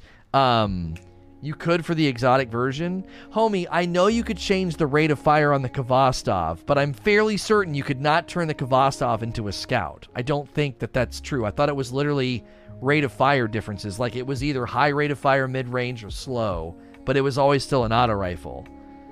Am I misremembering? Could you turn the Khvostov into a scout? Uh, no, no, you can't. I think the whole change the rate of fire, yes, but I think if they if Bungie allows us to, there's a way you can change, like let's say a sniper to a scout. They did this in Div Two. Um, I actually picked up a weapon from the, the the PvP zone, and I took the scope off. A scout is basically a shorter range rifle. If you think about it, I also kind of tune the RPM, but imagine you take a aspect off of the gun or give it a shorter zoom or something you just changed it from a sniper to a scout. Like, wouldn't that be uh, wouldn't that be viable? Mm. I'm looking this up now because I gotta know. Um, automatic sets firing behavior to fully automatic. Set firing to burst. Set firing behavior to semi-automatic with higher muzzle velocity. So yeah, I did have auto burst semi-automatic. So yeah, I didn't. I forgot. I didn't realize you could do that. I thought it was literally the three auto rifle archetypes. So Coldheart was right. Um, I had that wrong. So yeah, do that. Make all rifles like that. D- was the Khvostov that amazing because it could do that? I don't think so. Not really, but it wasn't overpowering. It was just fun to use, and it gave you like a sense of nostalgia. That was your first weapon. True, true. Mm-hmm. And so many guns, so many games do this. So many games do that. Battlefield does that. Tons of games do that. It's like you know, full auto burst and single fire, and and and and for that to change the impact for that to change the impact every time you do it that I, i'm telling you i if i can do that by i I'm, I'm trying to think of ways that you would do it. You'd have to like i don't know hold down x and then and then while holding down x hit something on the d-pad obviously with keyboard mouse you could bind it to some keys but like it'd be awesome to go into a room and just you know spray a bunch of acolytes and then you know there's two boomers coming out. Boom switch to scout. Pop pop pop pop pop pop. That would be awesome. And again you would be trading that versatility for more basic perks because it's a basic weapon. And then the more specialized weapons like a bow or a hand cannon that's where you get into more specialized perks that make up for the fact that like these are more precision based weapons that require you you know to to actually hit your hit your crits. Mm-hmm. I would think that would be a good middle of the road kind of weapon for people. It's something they can just like be comfortable with. People always talk about like the dad weapons. I think for those who stay in that lane, that would be perfect for them. And then people wanted to go and chase the other weapons and the hardcore uh, levels. You know, they'll have something for them too, and creates that hierarchy. I I think that that's a no brainer for me. Would that reduce the weapons we grind for? D2 already has a loot problem. Well, no. What it would do is you would introduce a new. It'd be a new weapon type that from this point forth they would never add a scout, pulse, or auto rifle. They would purely add a rifle. So there'd be a rifle in the Vanguard playlist, or Crucible, or or Gambit, or the or the or the raid, and that rifle would be that mid lane soldier's weapon that encompasses scout, pulse, and and uh, scout pulse and auto rifle. Now I get what you're saying. You'd be like, but Lona, if you don't do that, you could add an auto rifle, pulse rifle, and a scout rifle to the raid. That'd be three primaries. And I'm like, okay, yeah. I mean, I guess that's true, but this would be a way to at least make scouts not be terrible and give us a nice mid lane weapon that kind of does everything. I'm not going to draw a line in the sand and say I love this idea and I'm going to defend it to the death. Um, but there's there's going to have to be something dr- drastic, or scouts, I think, will continue just to stay. As I said a little bit ago, even if you just buff their damage like crazy against red bars, that would at least be a start to consider trying them. It's got to be drastic and impactful, or no one's going to pick them up. Mm-hmm. Uh, something what Sama was saying, uh, dual wielding. I don't think we'll ever have that in this game. I think it'll be too much. Yeah, imagine we could just dual wield our guns Oh no. I mean, maybe dual wield sidearms, but I don't know. That would break. I you always got to consider Crucible, which I know is a bummer, but dual wielding just doesn't seem to suddenly feel like I'm playing Borderlands or like a Kimbo Call of Duty. It might feel kind of odd and out of place. It's we don't we, I don't I don't know. I don't feel like we have that that um, the game's identity but doesn't really leave room. I don't think for uh, for dual wield. I mean, I I know they did it in Halo, but I I don't know. Um, dueling LSMGs could work with no ADS. Yeah, I don't know. That's a side issue. I don't think that'll ever happen. All right, I won't take up much more time. Thanks for having me on. I'll see you on tonight for fight night. All right, Real King Salty is next then, and he says radial weapon menus and arsenal setup. Go ahead, sir. What are you uh what are you talking about here? All right. Hopefully, I'm still coming in good because we had a bad storm and it was kind of interfering with like my Discord. Sometimes you guys were cutting out and getting like the robot voice. Oh, you sound good so far. Awesome. All right. So I had this idea for a while and I was just never really had the time because I've been so busy with work to really project it across. Is I've been thinking about this for a while. You see a lot of other games do it. Um, like Doom Eternal is one, um, and that's maybe not the best example. But there's other games who do it where it's a radial menu. You hold down a certain button and it brings up um, whether it be items like quick items that you can use, like consumables, or whether it be something for a, a weapon change or customizing your weapons through that menu. And the idea was it wouldn't even just be necessarily a radial menu for weapons. It could be for anything. So if you have, say, I, if I look at my inventory right now, I have a bunch of the finest matter weaves just sitting in there. And it's just so annoying to go in there every time one gets used and gives me an enhancement uh, core to just to just use them. So I have 117 in there, and I never use them. But if I had a quick menu where on the fly, instead of going into my menu and going, you know, and hitting the use button, holding that for five seconds, if I could just have something right there, hold up in the D pad or something, and just go over to it, click it, and boom, and there you go. I use it. And it'd be like a quick selection menu for your uh, consumables. But then on the weapons menu part, this is kind of like a whole nother idea that I've had about weapons in general. Is if you had quick swap weapons. So instead of just one weapon in my primary, I could add a second weapon in my primary, but it'd be like a quick swap. So if I had a submachine gun, but then I wanted to go with like uh, a scout rifle, I could have as long as that weapon is out, I hold the radial menu button, and obviously there's going to be like little sub menus, and I would just be able to switch over to that weapon without having to go into my menu manually selecting it. So they would both technically be equipped at a time, but through a menu, I'd be able to immediately switch to the other one. So you could effectively have four guns active at a time with obviously only two being used that Mhm. you could just swap between. I actually have a very clickbaity talk planned where I'm going to say and I'm going to advocate for double primary and I'm going to actually advocate for exactly what you just said because that is another way to get scouts back on the table.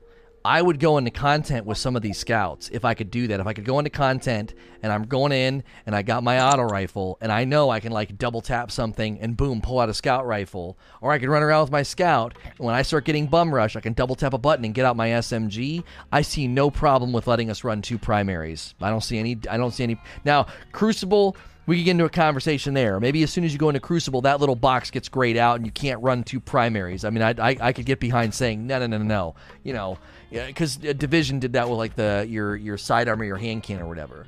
I mean, right now, a really easy way to give themselves some freedom here and implement this is they could move the emote wheel to um, you press down and and then it comes up and asks you what emote you want to use. So that means left, up, and right on the D-pad would open up. Because right now that is taken up by emotes. So I could basically hit down on the D-pad, that opens up the emote wheel. And then, you know, left on the D-pad would would swap my two kinetic weapons if I was running two you know, two primary kinetics. Um Again, you would only be able to put a primary in this slot. It, you couldn't run. You couldn't run. End up running like you know, a primary, a sniper rifle, and a shotgun. It would only be for primaries, right? Um, as you're saying, a quick swap weapon, a quick swap primary. I love that idea. We came up with that months ago, and the fact that you just thought of it too, I think shows that there might be room to say, maybe you can go back to double primary. Maybe double primary isn't the enemy if it's done in this way, so that I can still run two primaries, a shotgun, and a heavy. Because the only reason you would run those two primaries is for, you know, combat range differences that you know that happen periodically. You know. Um, and then, oh, I forget what you talked about on the first half. Sorry. Um,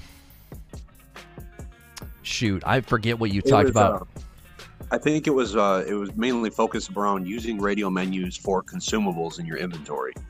Yes. So if down on the D-pad opens up a radial menu for my emotes, up on the D-pad could open up a radial menu of your own um, consumable favorites. You could ins- assign consumable favorites that you that you want to make sure you're using, whether it's like you're saying the the um, the matter weave or some of the other things that are in the game, like you know you want to pop the thing to give you the rewards or whatever. Um, Queen's foil, yeah, anything like that. You could set your own consumable favorites. Again, I, I think that's a great idea to and see this is what we're talking about when we talk about like refining the UI and, and, and adding things that make the game feel fresh. That would make the game feel fresh. I don't need my entire D-pad to be dedicated to emotes. This is a combat game, right? So if I hit down on the D-pad, sure, it pulls up a radial menu. I can still have four emotes, an emote wheel is fine. Um, yeah, my boon ideas, my, my weapon boons could be in there.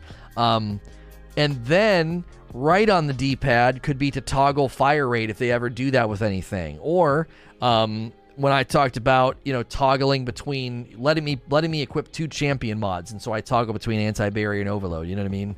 Um, I think I think all of these would be ways, even if you don't give them all to us, these would be easy. Well, maybe not easy. These would be ways that are are not dramatically game changing, but it freshens up the game and makes you feel a little bit more empowered to be in control over what's going on. Um, and I think I would start to pull some. I, I'm serious. I would start to pull some scout rifles out. I'd be like, oh yeah, that's this is perfect. I could see running a hand cannon and a scout rifle. I can. It, it would it would be a fun combination in some places. An SMG and a scout rifle would be really fun because if you remember, you know the Mida and the Mini, that was there was an era in the Crucible where that was a killer combo, um, killer combo, and then you know you could go and not sacrifice my shotgun, my linear fusion, or my I'm sorry, not my linear fusion, not sacrifice my trace rifle, my fusion, my shotgun, my sniper. Like I would still have a special slot uh, as well. I think, um, man, I would really like that. it's like I said, I have a real clickbait title planned for like bring back double primary, and people are like, "Are you crazy?" And I'm like, "Well, you know, you know, hear me out here. Uh, it would be in a really, really good way." So Yeah, yeah. That I'm actually um, looking forward to that. I had no idea you had a video plan. I didn't even know you really talked about it. I've heard you talk about a lot of other like um, UI uh, kind of enhancement, but I never really heard you talk about that one particularly. It was ages ago, and it was like a one-off idea we had in the middle of a Q and A, and I pulled out my notepad on my phone and took a note. I was like, "Oh, that'd be a cool video, you know, a little clickbaity, but still a cool idea." And I just haven't done it because there's been too much going on. It's it's it's like a I have filler video ideas for when things get dry. You know, pull some of those topics out of the hat. Oh, okay. Um, the other one I had was uh, more like an arsenal system. So other games had you'll know what I'm talking about. Certain games where you have your gun, and if you hit a button on the D-pad, usually it's right on the D-pad, your gun kind of comes up in front of you, like your character holds the gun in front of you, and you can like you see little uh, menus coming off where you can change the barrel, change the scope. You know, I think Ghost Recon Wildlands had this. Um, a few other ones where on the fly you can sit there and just pull up your gun. I think that would be another cool feature they could do and still maintain the destiny ish of everything to where say if you wanted to switch between uh for whatever reason ricochet rounds and high impact you could just immediately hit there and it would bring your you hit the button it bring the gun up and you could just click on the next one you want instead of going into the menu and customizing the weapon yourself. Or if you're running a gun with two two perks like say you have osmosis and rampage. Well you need osmosis so instead of going in the start menu you pull up your gun and boom you select osmosis. And then when you're done with that particular section, whatever you're doing, you go back to Rampage to the same method. So you, it keeps the, the flow of combat, the flow of the game going instead of, hold on, guys, let me get into my menu. And I have an Xbox One X, but even then, it, you know, you're, you're spending like 10, 15 seconds sometimes to wait for the menu to load in a situation where you need to have like continuity of movement. You can't be stopping for that because it really throws the flow of everything off. Yeah, I see. This would be a reason to give perks that have a lot more identity and niche purpose. So if it's got like this very narrow purpose, so you know you're like, well, in this area, this perk is great for you know crowd control, and it does these cool things, and it you know it chains some of the effects and the burn damage. But then you know when you get to the next area, there's going to be less enemies, but more of the guys that are a little bit heavy hitter, and so you pull your weapon up, doot doot, and you switch the perk, and now you've got a perk that again has more of like a a narrow purpose. They go broad with with perk purposes, and I think there's good reason for that. Um, but I think it'd be fun to say, hey, this weapon rolled with these two perks, you know, uh, Chain Lightning and Skullbuster. Well, Skullbuster's great when there's a lot of majors around or a lot of, uh, you know, because your crit damage gets higher after every third subsequent crit hit or something. But when there's lots of trash ads around, you know, Chain Lightning is better. And so you're switching that depending on the environment or something. But again, th- this is, I think, really difficult for Bungie because they've always gone very, very broad with perks. You'd have to get very, very narrow with perks because why else would I be switching on the fly like that? Like, I can't think of why I would ever switch from like Osmosis to Rampage. There wouldn't be a lot of reasons to, so you'd have to get more narrow in the perk design, and that decide that that you know that requires a lot more development time, uh, unfortunately. Yeah, um, so this is one of those like killer ideas that'll probably just never land in the game, unfortunately. Yeah, that's that's what I think about most of my ideas. but uh, yeah. but uh, the last issue, the last thing was, and this just came up as I heard you talking to uh, Avenger and uh, Necro, and it actually uses points from both both conversations. Is when it talks about making scouts viable. You had mentioned that um, with other gun archetypes, that one thing that would make certain ones unique and viable over, over other ones I think it was specifically with hand cannons, is there would be certain perks or you know certain perks that would only drop on a specific archetype. Yes. Well, I think with scouts, if they took that system and made it even more broad, and they actually started reworking some of the magazine perks, Necro had talked about how you know this gun could do more flinch, or you know this gun right here, you know, may be better in one situation, but you know it's not going to be able to flinch and throw your enemy off as much. Well, I think with scouts, that might be a key thing making them viable, especially in Crucible. Is say scout rifles are out of all the rifle archetypes, they're the only ones that can drop with high cal rounds. They're the only ones that can drop with high cal, and you, that would allow them to independently tune high cal um, to determine how much flinch a scout should be able to do. Because yeah, I think if you know a long range hand cannon or an auto starts going trying to touch the lane with a scout rifle, dude, that scout rifle should be able to flinch that guy to where he can't even land a shot. Like it should just be able to flinch him like crazy, and that guy needs to know, okay, it's not doing a whole lot of damage, but it's making this fight completely unmanageable. I have to work around this guy. So it, I, you, you can make them lethal, but also also make them like versatile to where you can shut a lane down, not necessarily people down, but you're going to make it to where peeking that lane is going to be very unenjoyable. It's not going to be a fun experience for you because you're just going to be getting jostled around with every single shot. And it, it kind of uses mm-hmm. both arguments that you made with both of those guys. Yeah, anything that that takes a weapon into the category of what does this weapon do? Because we all know a weapon shoots does damage and reloads. I, I, I continue to think if a weapon does something it's it's, it's got it's if you specialize in a particular fighting style um, you know i would draw back a lot more in combat if i knew my scout rifle was an absolute killer. So i'm going to play differently because the scout rifle's worth it's worth it right? And so like what you're saying i mean you give perks you know different intensity and lethality depending on the thing they land on to give the gun more identity and more of its own individual purpose.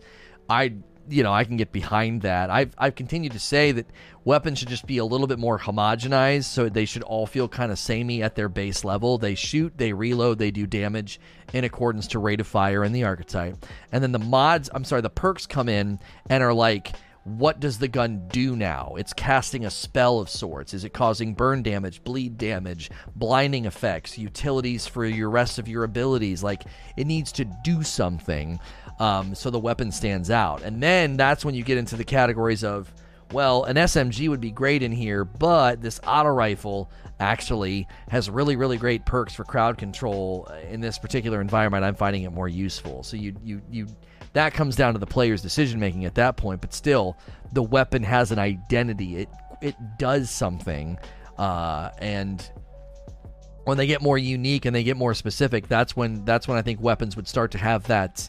Um, I don't know. We had weapons right now don't have like a special loyalty feel to them. They all feel very samey, and I think that's one of the reasons why people are really anxious to see adept and hierarchies and everything else because there's got to be something stand out about weapons again because presently there just there just hasn't been. Yeah, I agree. Yeah, I'm I'm in the same boat. I'm just I'm hoping that this wasn't the only weapon TWAB that we get. I want to see like an entire like I'm talking like five page, you know, heavily detailed document of what changes are coming because this is supposed to be this was technically supposed to be Destiny three. I mean, if you really look at the release schedule, this was supposed to be Destiny 3. I mean, I would be so weird if they just were going to go into that and transition into that and not make like a massive swath of changes, just, you know, kind of completely revamping what people would consider to be the metas and you know kind of shake the game up a little bit give it like a fresh start. Yeah yeah i agree. But uh thanks for having me. Um i know that was a lot but i appreciate your streams and i like listening to you throughout the days when i'm working. Okay. Oh i appreciate you calling in man. Thank you. Thank you. All right. Next in line is mr brolo. His topic says weapon buffs and what I'd like to see. Go ahead, sir. Oh yeah, I'm gonna keep it fairly straightforward because you know it's been a been a long day for you, I'm sure. Yeah. Although I will comment on the scout rifle debate, of course, because I really enjoy scout rifles, and I will say, like, just qu- my main problem with homogenizing the like for the for the first thing, if you put all the guns into one package and you have like a rifle that does semi-auto burst or whatever. Mm-hmm even games where they have that, they still have long range semi auto rifles as well as snipers. Be, like the problem isn't necessarily the guns. The problem is the content where the guns are used and the fact that pulse rifles outrange them. Like, because if you, when you have semi-auto rifles in the other games, they they do they go further than the full package guns, and they mm-hmm. hit heavier. But the thing is, there's content to support that. So like you know you have ranges that you can actually shoot at where it, it, makes sense, and you don't have the semi-auto and the and the burst guns doing as much damage at the same range.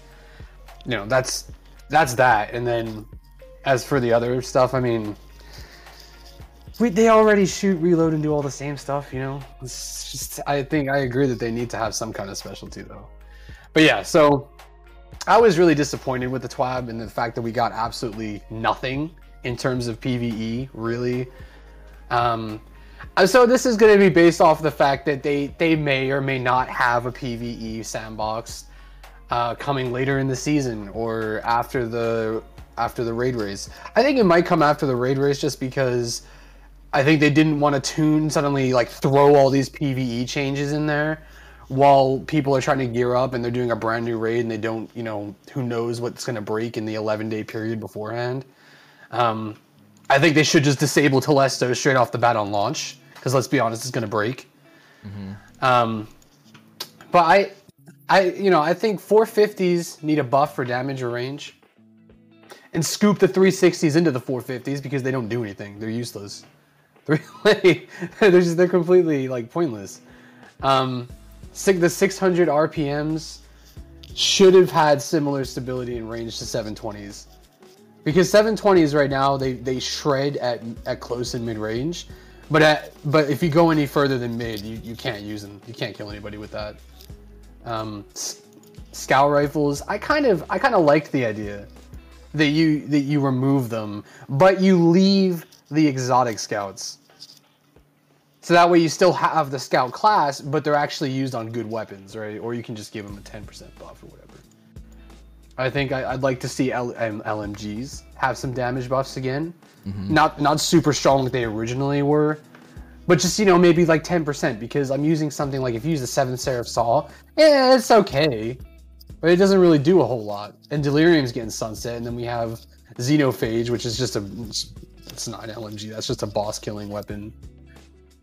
Um, I think we need to reverse the sniper nerf. I think Felwinter's because Wolverine was talking about, you know, Felwinter's actually outshines Astral in a lot of ways. And you know what? I, I propose all you got to do rein it in to be more like the Seven Seraph CQC shotgun, but keep the barrel perk on it so that it's just more consistent than all the other shotguns at the same range. There you go, done. And that way you make room for Astral Horizon to be unique and actually have a bit more of an advantage, and you know you can decide, all right, do I want to go with primary shotgun or do I want to go secondary shotgun instead of just saying let's just run Felwinter's. Um, rockets need a buff, obviously. Two in the chamber minimum. I, I'd real I'd like to see a quad rocket launcher. You know, that'd be kind of cool. Yeah, I was rockets don't even make any sense in the game right now. They don't make They sense. don't. It's like they don't. What are these?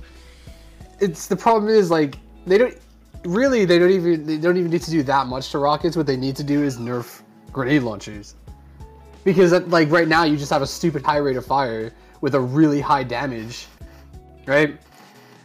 And rockets are just made completely redundant by that. But grenade launchers aren't even that good though. Like if you're going for max DPS, you're going to go Xeno, 1K, or Anarchy, I would think. And if not, you're pulling out your sword. Um, No, the max damage is still is Izanagi's Wendigo. oh, Like- really? Well, oh, because of Wendigo's Yeah. perk. Yeah, yeah, yeah. Yeah, yeah. And even before that, it was Mountaintop, right? I mean, you could use Xeno, but Mountaintop still did a ton of damage. And you're not going to really be too bad, too bad off, too worse off using like Interference Six with full court and spike needs. Um, I wouldn't nerf grenade I- launchers though. I, I, I never want to nail. I, ne- I never want to hammer down a weapon that I, I think grenade launchers work fine. I think they do their job. I think rockets aren't doing their job, so raise them. I think they should. I think they should nerf like direct damage and increase splash damage. Because then, then you then you don't have like the the use, which is what people do right now, is just spam it at a single target, and they're actually more useful for clearing mass amounts of ads, right? Because you have the you have the you have the splash damage clearing around like around an area rather than trying to use it for one target, which is what most people do. Um, I'm not really sure why. Something I was really disappointed for was um, they didn't touch exotics at all, like that much.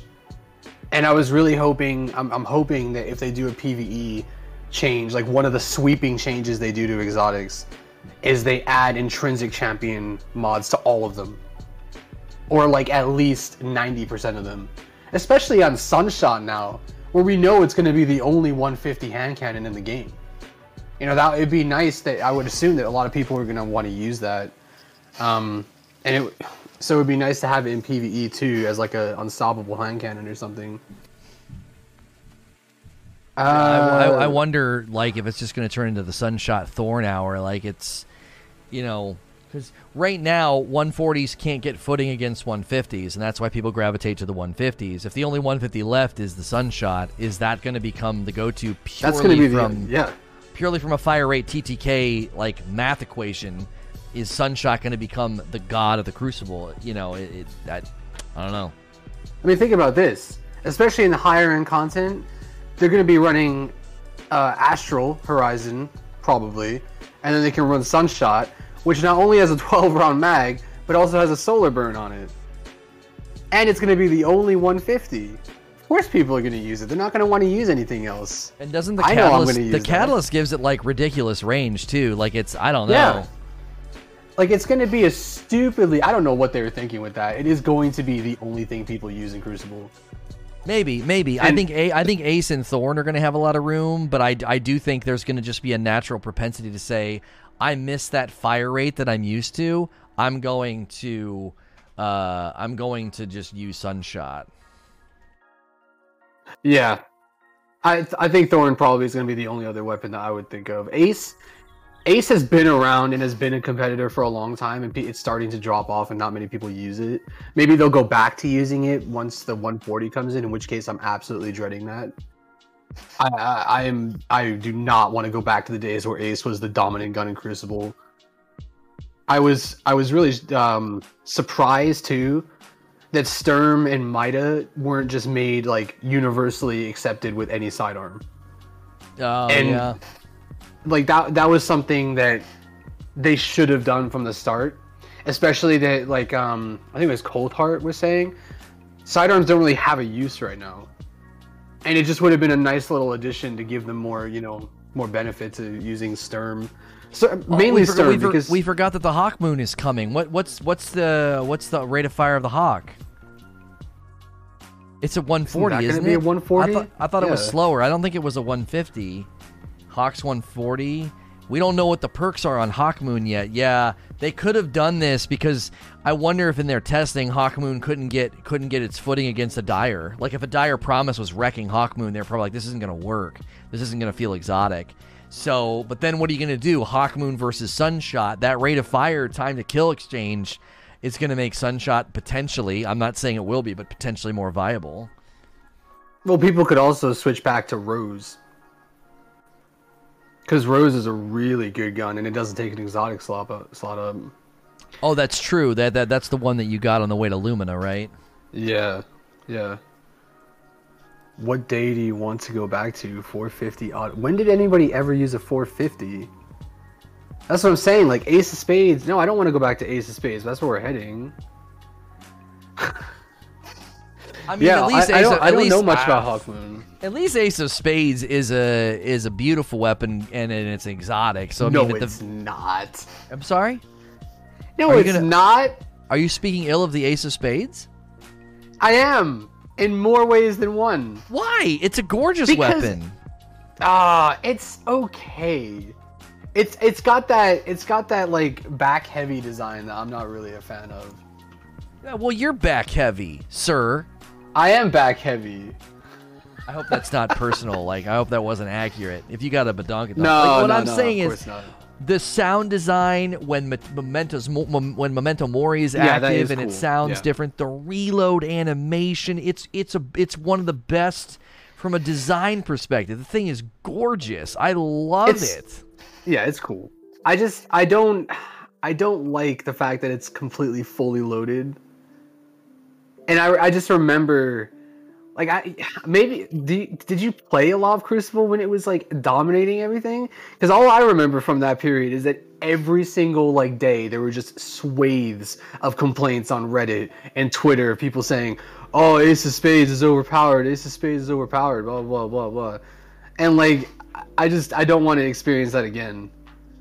I mean, that always happens, though. People did that with the recluse. People did that with. I mean, people done that. They've always done that. I, I, I, I used it. I remember liking it. I mean, I didn't play much back then. I played the most recently with like a. Th- When my I favorite was uh, Thorn Retold Tale. I think that was my favorite combo. I think Thorn was one of the more balanced exotic primaries in Crucible. Thorn's just in a I, in a nice sweet spot. I loved Thorn, and my Retold Tale was nasty. Even though it wasn't some of the preferred uh, shotguns, I loved it.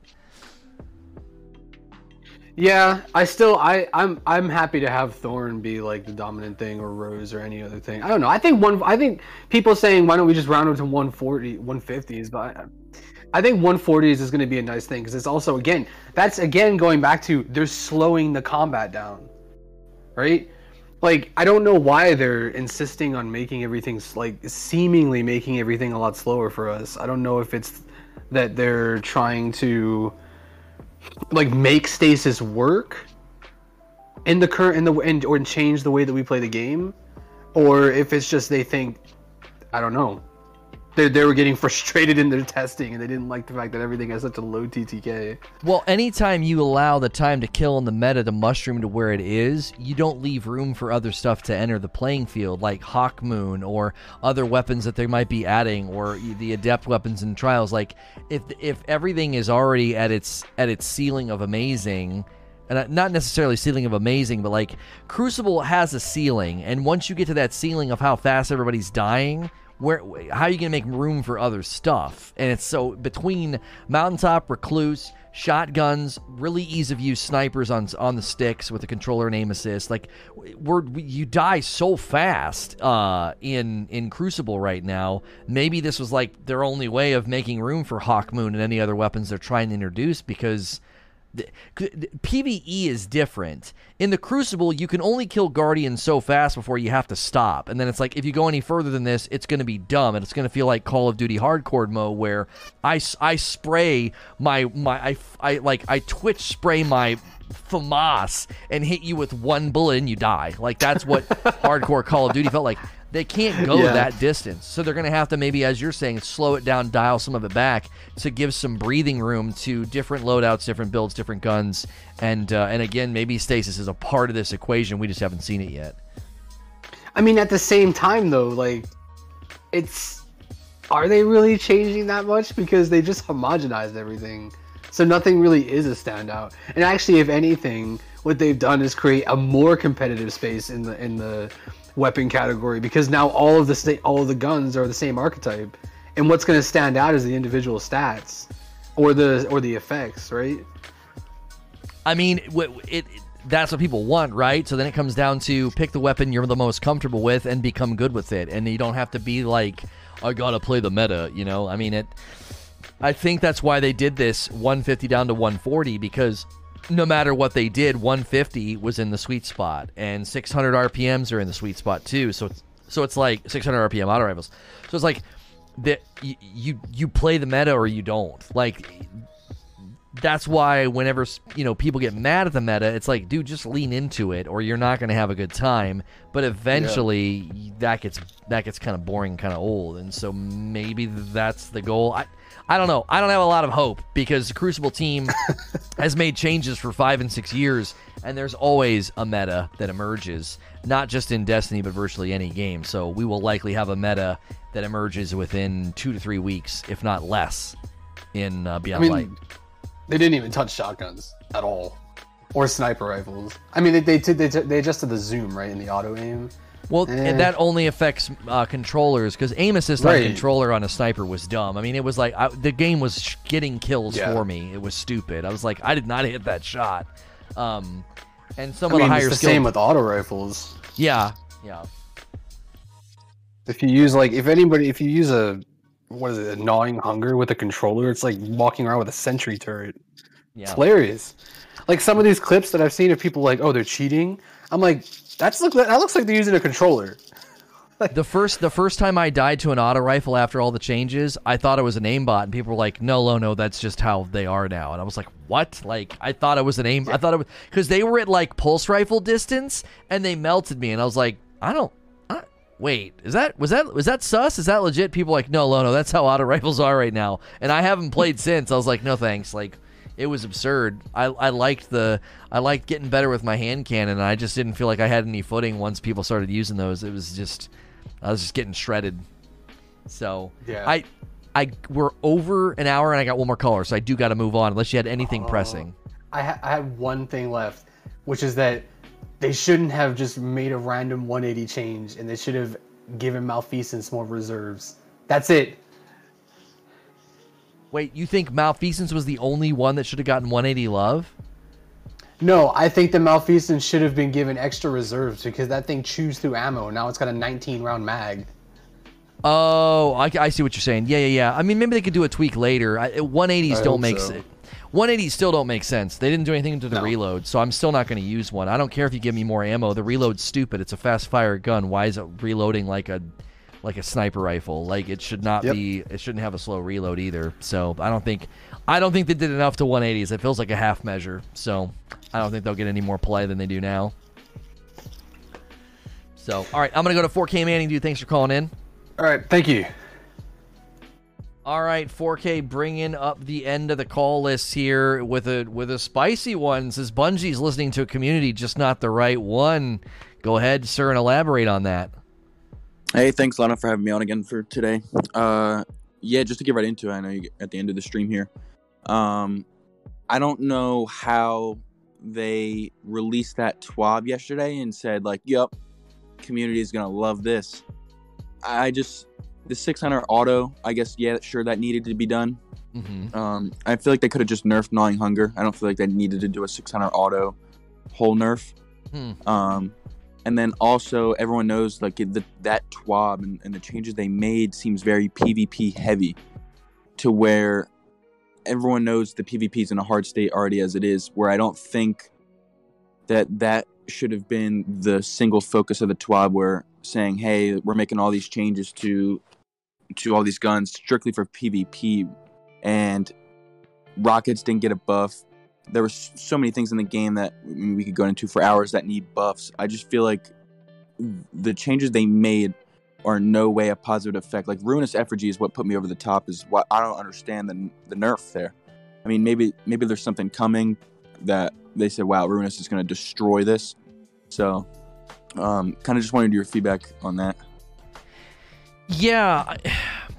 I- feel like maybe they should have prefaced it with, and maybe they did. Maybe we completely glossed over this, but maybe there should have been a preface of a lot of these. A lot of these changes are more focused on the PvP side of the game. There are PvE elements that we can't presently get into with respect to stasis and weapon changes, if that is Yeah. indeed what's going on. Because, like, as you're saying, like, if this was meant to, to, to satisfy or wow or do anything for the community at large, most of the community plays PvE. We always make up the majority. We always have. We always will. And the, so the majority of the community read this twab and they were like, "What the frick is all of this? Like, this none of this matters to me." And Yeah. and the the things that I were enjoying using in PVE, Ruinous Effigy and Guillotine, are getting nerfed. So it's a bit of a bummer. It's a bit of a womp womp. It's like, oh wow, uh, what is all this? I, th- you're getting at. I think everybody's getting at different symptoms of a of a of a cause that I'm theorizing about. My theory is the cause here. They decided to shroud, hide, and withhold a ton of stuff that would make sense of like why this twab felt so PvP slanted, and maybe they feel like we can't get into these certain topics because it's touched on it's it's attached to so many other things. So they can't get into weapon design in PvE because that would show us too much about stasis weapons. They can't get into stasis weaponry because that would show us different perks and things that are coming. So it, it's possible that the mystery element of how Luke Smith they're keep, said they're keeping their cards close to the chest is affecting the info delivery to the point that that's why we're having Yeah. this conversation every week. It's like, what the frick is going on? Like, what information or like what what is happening? I, I feel like I'm cl- like so clouded right now. I'm cloudy on so much. Um, Yeah. because yeah, this close to the launch, this doesn't even feel like it's addressing the majority of the player base. It's super narrow, and it even ends with the adept weapons and trials, and we're all sitting here th- saying like, wait, minute, wait, wait, what are you doing with the adept weapons in PVE, or what, what are Yeah. what are we what are we getting? Yeah, and then the fact that it, the the TWAB is labeled, or however was labeled on Twitter, is sandbox and arsenal updates.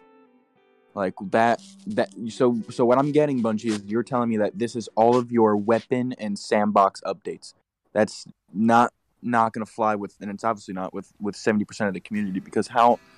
Uh, I, I would love to know the percentage of how many people go to the lighthouse and how many people play comp PvP because that's what that TWAB is for. That's for people who play comp PvP and go- who go to the lighthouse.